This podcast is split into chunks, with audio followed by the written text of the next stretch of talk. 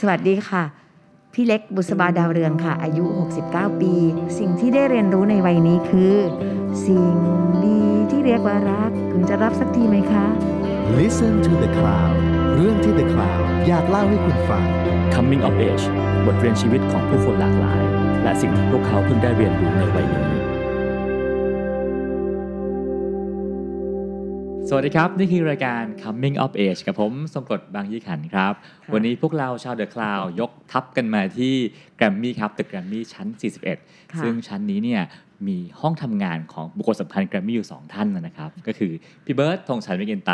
แล้วก็พี่เล็กบุษบาดาวเรืองนะครับ พี่เล็กก็เป็นผู้บริหารที่อยู่เบื้องหลังความสำเร็จมากมายของแกรมมี่ตลอด 39 ปีที่ผ่านมา เรียกว่าอยู่ตั้งแต่วันแรกของแกรมมี่เลยนะฮะแล้วก็ผมว่าสิ่งที่น่าสนใจมากก็คือว่าพี่เล็กเป็นคนที่เปลี่ยนงานมาแล้วหลายครั้ง แต่ทั้งชีวิตนี้ พี่เล็กมีเจ้านายเพียงแค่คนเดียวนะครับ เรื่องราวของพี่เล็กจะเป็นยังไงเดี๋ยวฟังกันครับ สวัสดีครับพี่เล็กครับสวัสดีค่ะ สวัสดีค่ะ สวัสดีค่ะค่ะขอบคุณที่สละคิวให้ The Cloud มาเยี่ยมนะครับ ต้องขอโทษด้วยนะคะ ที่เลื่อนงานไปเลื่อนกันมาคิวพี่ก็แน่นค่ะครับค่ะก็เห็นว่าพี่เล็กเพิ่งเพิ่งเสร็จคอนเสิร์ตพี่เบิร์ดใช่จริงๆค่ะเดินมาใช่ค่ะ งานหนึ่งของพี่เล็กก็คือการดูแลพี่เบิร์ดค่ะนะครับค่ะการดูแลธงชัยแมคอินไตย์ยากยังไงพี่อือหือ สำหรับพี่มันมันไม่มันไม่มันไม่เรียกว่ายากเนอะแต่มันเป็นเรื่องว่าไม่หยุดมากกว่า คือเพราะว่าพี่เบิร์ดก็ไม่หยุด พี่ครับเองก็ไม่หยุดนะคะ เพราะว่าพี่พี่เบิร์ดเนี่ยเขาเป็นคนที่พี่ว่าความสุขของพี่เบิร์ดคือ คือการทำงานครับเพราะฉะนั้นตลอดเวลาเนี่ยค่ะ ยังไม่ทันจะงานนี้เสร็จเลยพี่เบิร์ดจะถามพี่แล้วแล้วต่อไปเป็นยังไงอะไรเงี้ยครัค่ะบเช่นระหว่างทำ Singing Bird อยู่เนี่ยเราก็คุยกันแล้วแหละว่าแบบเบิร์ดปีหน้าเนี่ยเราจะมาแบบไหนอะไรเงี้ยค่ะ เพราะฉะนั้นถ้าถามพี่เนี่ยเออมันไม่ใช่ยากแต่มันเป็นเรื่องที่ว่ามันเหมือนกับเราอะไรคะไม่หยุดที่จะทำมันนะคะ แต่ ถ้าจะมองในมุมที่ยากเนี่ยพี่เคยนึกถึงว่าเวลาทำงานพี่เบิร์ดอะค่ะมันจะยากตรงที่ว่าโดยเฉพาะการทำคอนเสิร์ตอย่างแบบเบิร์ดเบิร์ดเนี่ยพูดครับได้เลยว่าพอเวลาทำเนี่ยพี่จะเริ่มคิดว่าโอ้โหคนดูนะคะ คือเรนจ์จะกว้างมากอืมเพราะว่าคุณพ่อคุณแม่คุณตาคุณยายมา แล้วก็ยังเอา คุณลูกคุณหลานเราเคยครับอำกันว่าเฮ้ยถ้าเปิดอนุบาลธงชัยนี่เต็มแน่นอนเลยนะคะ คือมันเป็นแบบนั้นจริงๆอะลูกเด็กบะคือมากัน เพราะฉะนั้นแบบโอ้โหเราจะทำคอนเทนต์อะไรเนาะที่แบบว่าผู้ใหญ่ก็ดูสนุก วัยรุ่นก็เอนจอยแล้วก็เด็กๆก็ก็รับสิ่งนั้นได้ด้วย อันนั้นอันนั้นคือจุดที่พี่รู้สึกว่ายาก อีกแบบหนึ่งก็คือว่าคนที่มาดูพี่เบิร์ดอะค่ะ เพราะฉะนั้นเราก็ต้องserve content ที่แบบว่าหาจุดร่วมไม่เจอ ตรงนั้นต่างหากที่พี่รู้สึกว่ายาก หรือสองเนี่ยพี่จะรู้ในใจมาตลอดเลยว่า คนที่ขัดใจพี่เบิร์ดที่สุดคือพี่นั่นแหละเพราะพี่จะรู้ว่าจริง ๆ ในฐานะ artist inspire เนี่ยพี่เบิร์ดอยากครับทำอะไรอยากอะไรเงี้ยแต่ตลอดเวลาพี่จะต้องแบบว่า อืมเราต้องเอาคนดูเป็นที่ตั้งนึกออกไหมคะแต่พี่เบิร์ดน่ารักและมีความ professional มาก พี่เบิร์ดยังพูดเองเลยว่า อืมอยากร้องอะไรขอที่เป็นส่วนตัวก็ร้องฟังเองที่บ้านพี่เบิร์ดพี่เบิร์ดเป็นคนน่ารักแบบนั้น เพราะฉะนั้นจุดที่ยากเนี่ยพี่รู้สึกว่ายากตรงที่ว่า หาจุดร่วมของ content ให้เจออแต่ดีที่โลกปัจจุบันเนี่ยสื่อเริ่ม segment มากขึ้นครับมันเลยทำให้เราสามารถที่จะอะถ้าเป็นสื่อ community นี้เนี่ย content จะประมาณไหนอ่าจะเพราะว่าพี่เบิร์ดอะในตัวพี่เบิร์ดพี่ว่าพี่เบิร์ดมีของมากแล้วหลากมากแล้วก็สามารถที่เอามาเสิร์ฟได้ครับหลากหลาย เพราะฉะนั้นมันก็เอ่อมันมีความยากตรงที่ว่าทำยังไงจะหาจุดร่วมไม่เจอ แต่มันก็มีความสนุกที่ว่า เอ้ย งานครั้งนี้เราจะดึงจุดพลังส่วนไหนของพี่เบิร์ตออกมาทำงานครับนะคะสิ่งหนึ่งที่ที่ที่พี่เบิร์ดพูดเสมอๆคือว่าพี่เบิร์ดทำเพราะว่าพี่เล็กให้ทำหรืองานเนี้ยไม่ทำเพราะพี่เล็กบอกว่าอย่าทำอะไรคือหลักว่าพี่เบิร์ดธงชัยควรทำอะไร ไม่ควรทำอะไรอะอ่าค่ะพี่ว่าเหนือสิ่งอื่นใดมันต้องเริ่มมาจากว่า อืมเออพอถามอันนี้คือ มันมันเป็นอย่างนี้มั้งคะ คือว่าหนึ่งพี่รู้ว่าพี่เบิร์ตเนี่ยเป็นคนที่ เอนจอยในการทำงานมาก ๆ แต่ในเวลาเดียวกันเนี่ยพี่ก็เสมือนหนึ่งว่าเมื่อเมื่อเราทำคอนเทนต์ไปในแต่ละครั้งอะค่ะพี่ก็จะมาทบทวนว่า เอองานเนี้ยมันออกไปในแบบนี้แล้วอะมันถ้าครั้งต่อไปมันเป็นอะไร มันเหมือนเราเราคิดที่จะเสิร์ฟงานที่เหมือนกับว่าให้ให้พี่เบิร์ตน่าติดตามอืมต่อเนื่องไม่มีที่สิ้นสุด คือคืออันนั้นมันมันอาจจะเป็นแนวคิดที่ที่มันเริ่มจากพี่อาจจะมีนิสัยอันนี้ จากการทำคอนเสิร์ตครับก่อนนะคะ แล้วแล้วนิสัยเนี่ยนี่พี่ขึ้นมาทบทวนเวลากล้องถามว่าครับเออไอ้นิสัยนี้มั้งมันทำให้เราเนี่ยเออวางแผนในการทำงานพี่เบิร์ดทีละ step ใช่ไหมคะ ก็คือว่าพี่มีความรู้สึกว่าอย่างเช่นทำคอนเสิร์ตเนี่ยพี่ก็ต้องแบบว่า อืมทำให้คนดูแบบว่าแบบประทับใจตั้งแต่แบบว่าเพลงแรกแล้วที่เหลือเล่นแถมอะไรเงี้ยมันคือมันเป็นมันเป็นความนี้ไงคะแล้วซึ่งพี่เบิร์ตก็ ก็นิสัยแบบเดียวกันกับพี่ครับเลย ที่จะมีความสุขว่าเอ้ยนี่คนดูคุ้มแล้วสิเพลงแรกเนี่ย อืมที่เหลือเราเล่นแถมกันนะ คือมันทำให้ไอ้ไอ้ความที่แบบตั้งใจในการครับที่จะใส่ใจในงานให้กับคนดูอะค่ะ แล้วเราก็จะเรียนรู้ไปร่วมกันพร้อม ๆ กันกับพี่เบิร์นนั่นแหละค่ะว่า เออในงานนี้เนี่ยเสร็จแล้วสิ่งหนึ่งที่พี่จะต้องคิดเสมอเลยว่า เราจะต้องจบแบบคนรู้สึกว่า เฮ้ยอย่าพึ่งสิอย่าพึ่งอย่าพึ่งเออแล้วก็ แล้วก็สร้างความรู้สึกต่อมอันนั้นนะคะให้เขารอคอยพี่เบิร์ตต่อไป อันเนี้ยมันก็เลยผูกผูกเป็นเรื่องราวของพี่มาตลอดว่า มันจึงทำให้เกิดอ่อ แผนงานแบบอ่าอย่างสมมติ เราทำ Sinking Bird ปีนี้ครับปีหน้าเราเป็นแบบ Bird Bird ละอ่า ปีถัดไปเราจะเป็นขนนกกับดอกไม้กันดีไหมธีมอะไรดี มันเหมือนกับมีเจอร์นี่เหล่านี้อยู่ เพราะฉะนั้นมันก็จะเป็นไม่ทราบตอบคำถามกล้องหรือเปล่าว่าปีไหนช่วงไหนจะทำอะไรเมื่อไหร่ แต่ของพี่เนี่ยจะชักเข้าชักออกได้ตลอดแผน A แผน B แผน C อะไรอย่างเงี้ยค่ะ อยู่ซึ่งมันสิ่งที่มันมันเป็นอย่างนี้ได้ก็เพราะว่าพี่ว่าพี่เบิร์ดมีความพร้อมมาก ๆ เช่นดู Golden Song อยู่อยู่มาวันหนึ่งอินมากเลยครับพี่เล็กเราคุยกับทีมช่องวันกันเลยว่าเบิร์ดอยากจะมี corner พิเศษเป็น Golden Song นึกออกไหมคะ คือพี่เบิร์ดเป็นคนขอเองขอไปออก Golden Songพี่เบิร์ดดูแล้วโอ้อินพี่เบิร์ดอะเขาเกิดความรู้สึกว่าทำไมร้องตามได้ทุกเพลง อ่าเขาดูแล้วเขามีความสุขมาก แล้วพอดีช่วงนั้นก็เป็นช่วงโควิด work from home กันอยู่ พี่เบิร์ดจึงดู Golden Song ทุกอาทิตย์ ดูแล้วก็โทรมาเล่าให้พี่ฟังว่าเฮ้ยมันเป็นความสุขมากเลยที่ได้ recall ความทรงจำกับเพลงเหล่านั้น แล้วพี่เบิร์ดเคยออกร้อยเพลงรักใช่ไหมพอพี่เบิร์ดพูดเนี่ย พี่เองเนี่ยจะรู้สึกได้เลยว่ามัน match กับพี่เบิร์ดครับคือคือพี่จะมี sense อันนี้ไงคะคืออย่างที่บอกกับบางครั้งถ้าพี่ไม่นั่นพี่ก็อาจจะอึ้งอะแต่ว่าอันเนี้ยพี่ก็รู้สึกเลยว่า เออ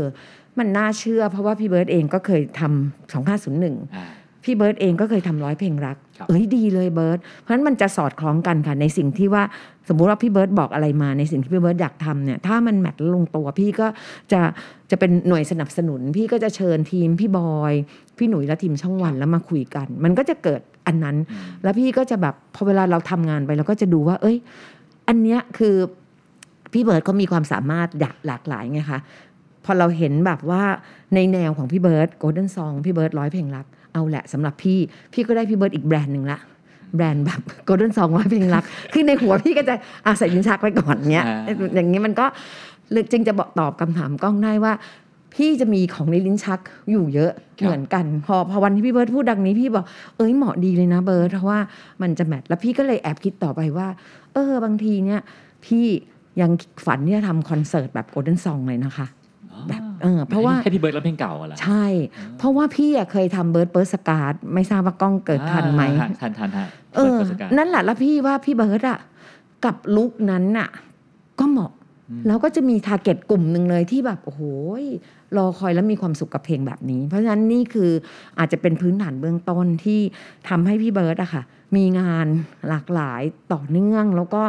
เมื่อทำสิ่งนี้ก็เพื่อให้คนรอคอยอีกสิ่งหนึ่งอันนี้ใส่นิสัยพี่นะคะ อันนี้เขาเอออาจจะอิ่มในตรงเนี้ยแต่ว่ายังขาดเรื่องนี้อยู่หรืออะไรอย่างเงี้ยค่ะอืมเออครับมันเหมือนอย่าง Singing Bird ครั้งเนี้ยพี่ก็คิดเลยว่าคนก็คงจะรอพี่เบิร์ดในแบบแบบเบิร์ดเบิร์ดน่ะอืมอะไรอย่างเงี้ยเพราะว่าอันนี้มันก็โอเคเดี๋ยวกล้องไปดูเดี๋ยวเราจะต้องคุยกันนะว่ากล้องคอมเมนต์พี่ว่ายังไง อันนี้แค่ตอบคำถามครับว่า เออทำไมทำงานพี่เบิร์ดทำจากหลักอะไร อันนี้คิดว่าตอบคำถามครับไหมผม ตอบครับ โอเคเมื่อกี้ค่ะพี่เล็กพูดเรื่องการชักเข้าชักออกผมเออก็เลยนึกขึ้นมาได้ว่าตอนตลอดเวลาเลยพี่หเนี่ยกเจ็ดปีที่ผ่านมาทำงานกันนะพี่เล็กชักออกเยอะมาก ใช่คือพร้อมจะทิ้งพร้อมถูจะกเลิกถ้ามันไม่ดี ใช่เลยเสียค่ะเงินก็เสียไปใช่เสียเวลาก็เสียไปแต่ว่าขอสิ่งที่ดีที่สุด ใช่ค่ะพี่เล็กเป็น perfectionist อย่างนี้เรียก perfectionist นะคะหรือเปล่าพี่หรือคิดว่าเออออะไรครับทำไมคิดว่าต้องทำสิ่งที่ดีที่สุดเท่านั้น ถ้ามันไม่ดีสุดไม่ทำดีกว่าพี่พี่เป็นอย่างนั้นมาตลอดเลยค่ะทำไมอะเป็นอย่างนั้น เพราะพี่รู้สึกว่า โห จริง ๆ แล้วอะค่ะ คือด้วยความที่ที่รักในงานแล้วก็รักในคนที่จะมาเสพงานของเรา อันนั้นมันเป็นมันเป็นพื้นฐานสำคัญเลยค่ะเพราะนั้นเราก็จะระมัดระวังมากเลยนะคะ ที่จะไม่ให้อะไรที่มันที่มันไม่ดีออกไปอะค่ะ คือพี่พี่จึงเป็นดังนี้ตลอด ตลอดมาเลยค่ะ อืมพี่อาร์มยังขำพี่เลยบอกพี่เล็กนี่แบบ คือเวลาพี่ brief อะไรพี่จะเป็นเซียนบิวเลยครับอาจจะเอาของร้อยหนึ่งนะพี่พี่เป็นหมื่นเป็นแสนนะพี่คิดว่า ถ้าแกมาไม่ครบยังไงก็เกินร้อยนึกออกไหมคะอ่าเออเนี่ยนิสัยพี่จะเป็นชอบบิวเขาไงแต่ถึงเวลาที่แบบพอพี่มาคิด ไปนอนคืนนึงแล้วเฮ้ยมันไม่ใช่นี่หว่าที่เมื่อวานฉันพูดไปอะไรเงี้ยครับเฮ้ยไม่เอาไม่เอาไม่เอาละเอาใหม่เลยนะอืมอะไรเงี้ยพี่เอาบอกพี่นี่เซียนเซียนบิวแล้วก็เซียนล้มตัวเองด้วยนะเป็นแบบนั้นคือครับก็ก็ไม่รู้ว่าเป็นเหตุผลเพราะอะไรคืออาจจะเป็นเพราะว่าอยากให้งานมันออกมาแล้วก็มันดีทุกครั้งอย่างนั้นละค่ะครับผมอือืมอะทีนี้เรามาย้อนเส้นทางการทำงานของพี่เล็กกันบ้างค่ะนะฮะค่ะถ้ามองกลับไปจุดเปลี่ยนในวัยเยาว์ของพี่เล็ก ครั้งหนึ่งก็คือผมว่าตอน ตอนเข้าเรียนอุดมอะพี่อ่าอ่าใช่ใช่จากใช่การเรียนโรงเรียนหญิงล้วนนะฮะอค่ะยู่ในครอบครัวที่เลี้ยงลูกอย่างดีค่ะเข้าเตรียมมาเจอเอ่อเพื่อนๆอีกแบบหนึ่งค่ะจุดเปลี่ยนครั้งนั้นมันส่งผลกับพี่เล็กยังไงบ้างอะครับ จุดเปลี่ยนตอนนั้นของโรงเรียนเตรียมอุดมเนี่ยพี่จะตอนแรกรู้สึกก่อนเลยว่า จากเราแบบว่าเด็กคอนแวนต์นะแบบว่าเอาไปอยู่โรงเรียนสหะอย่างเงี้ยค่ะ มันก็จะมีอารมณ์แบบว่า โอ้โห เหมือนกับว่าไม่ไม่ค่อยมีอิสระ เออครับเพราะว่าเราอยู่โรงเรียนอัสสัมนี่มันเป็นแบบว่าเป็นโรงเรียนที่แบบว่าเออโรงเรียนแม่ชีก็จริงอยู่ในกรอบ แต่ว่ากับเพื่อนฝูงเนี่ยเราเป็นที่ที่เราอิสระมากล่าเริงมาก มันก็เลยทำให้เราเนี่ยมีเขาเรียกว่ามีความถ้าพี่ตอนอยู่เตรียมพี่ก็จะรู้สึกว่าเราเหมือนจะจะมีความกังวลแบบนั้นนะแต่จริง ๆ แล้วอะพี่ก็เป็นอยู่ไม่นานนะ เพราะด้วยด้วยความที่พี่เป็นคนที่แบบว่าเอ่อ รักสนุกเป็นที่ตั้ง เอาความสบายใจเป็นที่ตั้งในที่สุด พี่ก็จะต้องหาจนเจอว่า เออ พื้นที่ตรงไหนที่มันเป็นเราค่ะ อย่างตอนที่อยู่เตรียมอะจำได้เลยว่า เพื่อนที่คุ้นๆกันสนิทกันก็จะรู้แหละว่าพี่อะชอบทำทำของอะไรที่อย่างที่ตอนเด็กๆทำได้ใช่ไหมที่พี่เล่าเรื่องพี่ทำการ์ดเนี่ยค่ะพอตอนอยู่เตรียมอุดมอะค่ะเขาจะมีงานต่อออแฟร์กันโน่นนี่นั่น ทุกคนก็จะเอาของตุ๊กตุงตุ๊กตาไปขาย แต่ว่าพี่มักจะเป็นพระเจ้าจะจัดสรรให้พี่ได้เจอคนที่เข้าทางกับพี่มากเลยก็คือเพื่อนรักของพี่พี่ดาวนิดาสุทัศน์ซึ่งตอนนี้จากไปแล้วอะค่ะครับไม่ทราบกล้องรู้จักไหมไม่พี่ดาวรู้จักสยามครับสตูดิโอเก่งมาก คือพี่ดาวเนี่ยเป็นแบบว่านั่งข้างพี่แล้วก็บอกว่า แก เรามาทำของที่มัน create กันดีกว่าจะไปขายของแบบพวกนั้นเลยอืมพี่ก็ถามว่าอะไรเหรอเพื่อนพี่พี่ดาวก็เปิดหนังสือขึ้นมา แล้วก็บอกว่าเฮ้ยนี่ไงเสื้อมัดย้อมยุคกี่ปีนั้นน่ะพวกพี่สามารถจะเปิดหนังสือ แล้วก็ทำเสื้อมัดย้อมขายในงานต่อออกแฟร์ห้าสิบกว่าปีก่อน แล้วพี่เนี่ยนะ พี่เข้าใจละทำไมเมื่อกี้กล้องถามว่าพี่ perfectionist ใช่ไหมพี่เป็นคนชอบความ customize สุด ๆ เลยอะอ๋อพี่ก็ตั้งโต๊ะ แล้วแต่ก่อนพี่ชอบเขียนลายแบบฮิปปี้ครับ psychedelic ยุคนั้น สมมติกล้องมาที่ร้านพี่ พี่ก็ทำขายเอ่อเข็มกลัดติดเสื้อ พี่ถามชื่ออะไรคะชื่อกล้องพี่ก็เขียน K O N G แล้วก็วาดลายอะไรเงี้ยแล้วก็ติด อันนี้มันก็เป็นการ customize แล้วนะครับที่ติดเสื้อ เสร็จเนี่ย ไอ้เสื้อมัดย้อมของพวกพี่เนี่ยสามารถที่ลูกค้าจะสั่งได้ว่า เอาเอ่อคู่เหลืองม่วง คู่ชมพูเขียวคู่อะไรอย่างเงี้ยค่ะ เราก็รับออเดอร์แล้วเราก็กลับไปมัดย้อมแล้วก็มาขาย นั่นก็คือว่าจากในความที่พี่รู้สึกเออไม่ชอบโรงเรียนสหแต่ว่าพี่ก็จะต้องหาเพื่อนกลุ่มแก๊งที่แบบว่า ได้ดึงเอาความสนุกสนซ่าแบบนี้ของเราออกมากัน แล้วเราก็เป็นร้านที่แบบว่าใคร ๆก็มามุงกันอะไรอย่างเงี้ยค่ะครับนั้นนั้นก็คือ ยุคที่ในโรงเรียนเตรียมอุดมนะพี่ก็ได้ไปทำกิจกรรมดังนั้น แล้วก็มีความสุขกับเพื่อนๆมากอะไรอย่างเงี้ยค่ะอ่าแล้วก็พี่เล็กมีความใฝ่ฝันกับการ์ด Hallmark สุดสุดๆๆมากๆอยากเลยทำอะไรที่อยากขายหรืออยากเป็นคนทำมันขึ้นมาอยากคืออยากไปทำงานบริษัทโฮมากเลยค่ะครับคือคืออยากมากมากๆเลยแบบเหมือนกับว่าเข้าทางมากเลยแล้วพี่ก็จะพากเพียรไปร้านการ์ดนะคะ สมัยเรียนนะคะอยู่ที่ไหนฮะ อยู่สยามค่ะครับอยู่สยามขายแล้วการ์ดก็ใช่ไหมขายครับการ์ด Hallmark ใช่ค่ะ แล้วแบบการ์ดก็สวยมากๆ แล้วก็มีคือชอบแล้วก็คิดข้อความต่างๆ พี่ยังเคยเล่าฝันให้พี่เบิร์ตฟังเลยบอกว่าเออวันหนึ่งพี่อยากจะขายการ์ดแล้วก็ขายไอติมนะแต่งหน้าตามคนที่มาเลยอะไรอย่างเงี้ยคือคือมันมีความฝักใฝ่อยู่กับเรื่องพวกเนี้ยทำการ์ดจะขายไอติมแล้วก็วาดลวดลาย customize ให้คือคือชอบในความที่แบบว่า คัดสรรเฉพาะให้กับคนที่เราจะให้อะไรอย่างเงี้ยค่ะ นั้นก็นั้นก็เป็นอีกหนึ่งงานที่ตอนอยู่โรงเรียนเตรียมแล้วเราก็มีความสุขกันมากจนมาถึงทุกวันนี้อะไรอย่างเงี้ยค่ะ แล้วก็รวมไปถึงว่าจะมีเพื่อนที่แบบรู้ว่าพี่อะไม่ค่อยจะไปอะไรอะคะในในความที่เราอยู่โรงเรียนหญิงอะไม่ค่อยคุ้นกับสาเขาก็จะแบบมีรุ่นพี่ที่แบบ เอ้ย อย่างนั้นมาเอ่อมาอยู่ชมรมเชียร์นะอะไรเงี้ยคือเขาก็เห็นหน่วยก้านเราว่าแบบนี้น่าจะเป็นแบบว่าคือ เวลาปกติผู้ชายจะเป็นประธานเชียร์ครับผู้หญิงจะเป็นรองประธานอะไรเงี้ยค่ะ เหมือนพี่ได้เป็นรองหัวหน้าก็เป็นผู้หญิงอะไรเงี้ยก็นั้นก็เป็นส่วนที่ที่อะไรประสบการณ์ในสมัยลุงเรียนเตรียมนะคะอืมครับพี่ได้เป็นรองหัวหน้านี่ไม่ใช่จากเรียบร้อยนะคะ แต่จากที่พี่นั่งลุกลิกลุกลิกแล้วอาจารย์ก็เดินมาบอกว่า นักเรียนเตรียมอุดมเขาไม่แบบนี้นะ ถ้าเช่นนั้นเธอต้องเป็นรองหัวหน้า เธอจะได้เป็นระเบียบอย่างนี้ ก็เลยเช่นนั้นละค่ะแล้วพี่เล็กเริ่มเริ่มพบเชื้อความครีเอทีฟตั้งแต่สมัยเรียนมัธยม พี่ว่าตั้งแต่ตอนที่ อืมจริง ๆ แล้วอะมันคงนน่าจะเป็นแบบนั้นค่ะเพราะว่าตอนอยู่อัสสัมเนี่ยค่ะ พี่ก็จะชอบคิดคิดแบบบางทีครูเขียนอะไรบนกระดานเงี้ย พี่ก็จะบอกเพื่อนให้ให้ให้อ่านเป็นจังหวะกันดีกว่า A ลบ B บวก A บวก C A ลบ B บวกอะไรแบบเนี้ยถึงค่ะแม้ว่าจะเป็นวิชาคณิตศาสตร์ก็ตาม ใช่ใช่ใช่โอ้โหคือพี่จะต้องเป็นคนที่หาคือพี่ไม่ชอบเรียนหนังสือครับทำยังไงพี่เรียนแล้วสนุกครับ พี่ก็เลยเป็นคนแบบนั้น ตอนอยู่อัสสัมพี่ก็เป็นแบบนั้น แล้วเพื่อนก็จะชอบมานั่งอยู่กับเรา เพราะว่าเราจะต้องครีเอทอะไรแบบนี้กันใช่ไหมคะหรือว่าตอนจบมศสามเนี่ยพี่ก็แต่งเพลง แต่งเพลงแบบว่าลาเพื่อแบบเพลงลาแบบว่าเออเอออะไรอย่างเงี้ยค่ะ แต่งแต่งเพลงแล้วเพื่อนก็ร้องเพลงร้องไห้กันแบบโอ้อยู่อัสสัมตอนนั้นมศสามค่ะ อืมอันนั้นแล้วก็พอไปเตรียมก็นี่แหละค่ะ ไปทำ กิจกรรมครับ ต่างๆ ดังนี้ค่ะ เพราะฉะนั้นพี่เล็กก็เลยเลือกเข้าคณะอะไรฮะพอรู้ตอน เช่นนี้แล้วมหาวิทยาลัย อ๋อเข้าธรรมศาสตร์ค่ะครับ อ๋อศิลปศาสตร์คืออย่างนี้ พี่จะเล่าว่าความจริงอะ พี่เองอะไม่ได้ไม่ได้จะมีอะไรอะคะสามารถที่จะรู้ว่าตัวเองเป็นเช่นไรมาแต่ไหนแต่ไร รู้แต่ว่าชอบสนุกครับ ชอบคิดอะไรสนุกสนุกรู้รู้แค่นั้นนะคะ แต่ว่าพระเจ้ามักจะจัดสรรให้พี่ได้เจอคนที่แบบว่า เป็นผู้นำทางให้เราอืมคือพี่ดาวนี่แหละค่ะครับเชื่อไหมตอนเรียนหนังสือเนี่ย พี่ก็ชอบวาดรูปวาดครัวาบดวาดวาดไปนั่งนั่งด้วยกันกับพี่ดาว พออาจารย์ถามอะไรก็พี่ดาวคอยตอบคอยคอยกระซิบขอตอบอะพี่ก็ตอบได้ใช่ไหมคะพี่ก็วาดสีเมจิกบทพี่ดาวก็ไปซื้อมาให้อืมคือเป็นเพื่อนที่ประเสริฐมากอะเสร็จแล้วเนี่ย พี่ก็ไม่ได้รู้เอ่อพี่เป็นคนความรู้รอบตัวแย่มาก รู้ครับแต่รู้แต่เรื่องสนุกของตัวเองแค่นั้นเอง เสร็จพอ จูบอยู่มศห้าใช่ไหมคะ ก็ต้องไปสอบเข้า entrance ครับอยู่มาวันหนึ่งพี่ดาวก็บอกพี่ว่า เอ้ย ไม่ต้องไปซื้อใบสมัครแล้วนะ ฉันซื้อมาให้แล้ว พี่บอกอืมอ๋อเหรอเหรอเหรอเป็นไง ฉันซื้อนะธรรมศาสตร์ทั้งหมดเลย ยังไงแกก็ต้องเข้าธรรมศาสตร์คณะอืมที่หนึ่งศิลปศาสตร์สองนี่พี่ดาวก็บอกให้พี่หมดเลยนะครับพี่ก็เออเออได้ได้ได้เดี๋ยวนะพี่พี่ไม่ติดแล้วพี่ดาวเลือกคณะอะไรพี่พี่ดาวก็เลือกศิลปศาสตร์อ่าอ่าเลือกศิลปะเราก็ได้อันดับหนึ่งที่เราเลือกเหมือนกันครับไงค่ะ พี่ดาวเนี่ยจัดการให้พี่เสร็จซื้อใบสมัครโน่นนี่แล้วก็ไปดูให้ด้วยแล้วก็โทรมาบอกว่าเฮ้ยแกได้ละธรรมศาสตร์เออแล้วพอเข้าไปแล้วสนุกจริงไหมพี่ พอเข้าไปแล้วเนี่ย ก็พี่เนี่ยทั้งหลายทั้งปวงมาจากเพื่อนหมดเลยนะคะครับอื่นใดเนี่ยพี่รู้สึกว่าพอดีเพื่อนจากอัสสัมจากเตรียมก็เข้าได้ก็สนุกแล้วก็ตอนนั้นนะคะก็พี่เนื่องจากว่ามีรุ่นพี่ รู้ว่าพี่ตอนอยู่เตรียมเนี่ยไปช่วยเขาเพ้นท์ให้อะไรจำนมเชียร์อะไรเงี้ยครับก็มาติดต่อให้พี่เป็นรองประธานเชียร์ไหมอะไรแต่อะไรเหมือเงี้นยงานค่ะบอลนั่นแหละครับค่ะใช่ใช่แต่ว่าพี่ก็แบบว่าเป็นคนที่แบบ อะไรที่มันเยอะๆพี่ก็จะไม่เอา แต่ว่าครับแต่อย่างน้อยๆถ้าถามว่าพอเข้าเข้ามหาลัยแล้วสนุกไหมสนุกกับเพื่อน เพื่อนเนี่ยมันสำคัญกับพี่มาก ๆเลยนะคะ แล้วก็เราก็เป็นคนที่ไม่ค่อยจะเรียนหนังสือ แต่ว่าแต่สอบสอบแล้วได้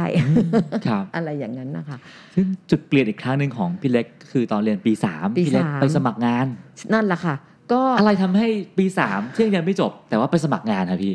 มันเป็นอันนี้ของพี่ด้วยนะคะ การใฝ่เรื่องสนุกเนี่ยครับมันมันจะเป็นอย่างนั้นมาตลอดเลยค่ะอืมก็คือ แล้วพี่ก็มักจะโชคดีมีเพื่อนดี แล้วมีรุ่นพี่ที่ดีที่ครับรู้จักเรารักเราเนี่ยค่ะเออพระเจ้าจัดไว้ให้ ตอนนั้นนะคะมีรุ่นพี่ที่อยู่บริษัทโฆษณาแล้ว แล้วก็มีเพื่อนๆด้วย บอกว่า Bangkok Post อะเขาลงอืมว่ามีเอเจนซี่จะรับ copywriter แกเลยใช่เลย พี่บอกว่าเขาทำอะไรกันนะ copywriter ยังไม่รู้ด้วยซ้ำว่าไม่คืออะไรรู้ไม่รู้ พี่ที่ทำบริษัทโฆษณาก็บอกว่าก็คือแบบที่เล็กเป็นนั่นแหละก็คือว่าชอบคิดคำเครับก๋ๆชอบเขียนรูปอะไรอย่างเงี้ย อันเนี้ยมันเป็นงาน copyright ด้วยแต่ครับนั้นอย่างนี้แล้วก็พี่น่าจะสนุกนะ ตอนนั้นพี่คิดอย่างเดียวเลยว่า เออ เราอยู่ปีสามแล้วเนอะพี่อยากรู้จังเลยว่า ถ้าพี่จบแล้วอะ พี่จะไปสมัครงานแล้วมีที่ไหนรับไหมครับ คือยังไม่ได้อยากจะไปทำงานนะอืมอยากจะรู้เท่านั้นเองว่า เออ มีคนจะรับเราไหม พี่ก็เลยอะเถียนแบบว่าทำการแบบว่าครีเอทอีกแล้ว ใช่ไหมคะว่าส่งใบสมัครที่ Create ใช่ใช่ใช่คือคือพี่มาคิดอย่างนี้กล้องพี่คิดว่าปีสามแล้วในในในแบงคอกโพสเขาลงไว้เลยนะครัคะบว่า ถ้าคุณมีประสบการณ์จะได้รับ พิจารณาเป็นพิเศษอ่าก็ต้องมีพอร์ตโฟลิโอ เออ พี่ก็โอ้โหปีสามจะเอาอะไรไป ส่งจดหมายไอ้แบบนี้ไปเขาคงทิ้งอะ พี่ครับคิดภาพนี้ก่อนเลยนะว่า เฮ้ย ถ้ามันเป็นกระดาษแบบว่าซองสีขาวเนี่ยเขาอ่านมาแบบว่านักศึกษาปีสามธรรมศาสตร์เขาก็คงผ่านแน่นอนเพครัราะบเขาไม่เอาแล้วเราก็เลยแบบอ้าวงั้นฉันต้องแบบว่าเด่นตั้งแต่แรกเห็นอืมอ่า พี่ก็คิดว่าถ้าเช่นนั้นฉันต้องเป็นแบบใหญ่แล้วก็สี พี่ก็เลยเป็นแบบเล่มเป็นแบบว่าเป็นแบบจะเรียกว่าเป็น สมุดบันเออสมัครงานก็ว่าได้นะคะ เล่มสีแดง เล่มใหญ่ แล้วพี่ก็ยังจำได้ว่าพี่ก็ลำดับเรื่องราวของพี่แบบว่า อ่า เปิดมาหน้าแรกพี่ก็แปะพวกการ์ตูนอะไรอย่างเงี้ยเป็นแบบว่าคนปวดหัวว่า ตลอดอาทิตย์ที่ผ่านมาเนี่ยเธอจะต้องปวดหัวใช่ไหมที่กำลังหาคนทำงานที่รู้ใจโน่นนี่นั่นฉันจะแนะนำใครให้สักคนหนึ่งเพราะถ้าพี่อยู่ดีๆไปแนะไปชมตัวเองมันก็ไม่ดีอ่าพี่ก็เลยอะแนะนำนี่นะมี เอ่อเด็กผู้หญิงคนหนึ่งเขาเป็นคนชอบนั่นนี่นั่นอะไรก็ว่าไป ซึ่งพี่รู้แล้วมันเป็นเบนฟิตที่เขาต้องการครับค่ะคือคนที่create อะไรต่ออะไรเงี้ยค่ะ แล้วตอนท้ายก็บอกว่าเนี่ยสงสัยแล้วสิสมัยฉันรู้จักเขาดี it's me เป็นฉันนั่นเองแล้วพี่ก็แปะรูปพี่ไปอย่างงี้งี้ครับก็ปรากฏว่าเขาคงคิดว่าโอ้ยไอ้นี่มันมันคือแบบว่าในท่ามกลางไอ้ซองสีขาวๆขาวๆค่ะ มีครับอันของพี่เล่มเดียวอะที่ฝ่ายบุคคลเล่าให้ฟังนะคะว่า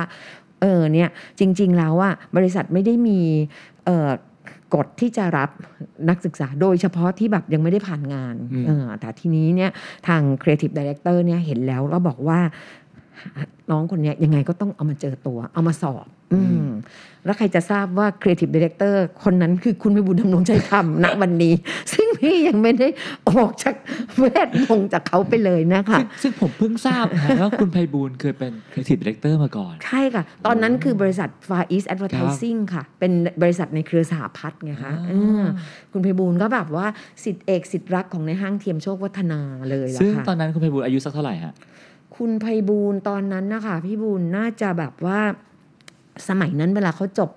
จบมหาลัยกันก็สักยี่สองยี่พี่ว่า ยี่สิบยี่สิบกว่ากว่าไม่น่าจะถึงสามสิบอาจจะว่าเพิ่งเริ่มเพิ่งจบไม่นานนะมาเพิ่งจบค่ะไม่ก็แปลว่าอายุพี่เล็กกับคุณไพบูลย์ก็ไม่ได้ห่างกันมากน่าจะสักสี่ปีอะไรแบบอ๋อนั้นก็ไม่ได้ถือนะคะเป็นรุ่นพี่รุ่นน้องกันเลยได้ได้เลยใช่ใช่ค่ะฮะฮะนั่นแหละค่ะ ซึ่งพอเออคุณไพบูลย์เห็นแล้วว่าอ้าวยังเรียนปีสามอยู่ แล้วยังไงพี่ คือจริง ๆ แล้วว่าคนที่บอกนะคุณคุณไพบูลย์แต่ว่าบอกให้พี่อะมาสอบเพราะเขามีการสอบครักับนนะคะ พี่ก็ไปสอบวันที่ไปสอบอะค่ะ ก็ยังแบบว่ามีมีรุ่นพี่พี่ต่าง ๆ มาออกอืมก็สอบแล้วก็มีคุณไพบูลย์ด้วยก็ยังไม่ได้เจอกัน ก็ครับแบบแค่เราไปนั่งโอ้โหคนทุกคนมานั่งสอบพี่ยังคิดแบบโอ้โหคนอื่นเขาแบบว่า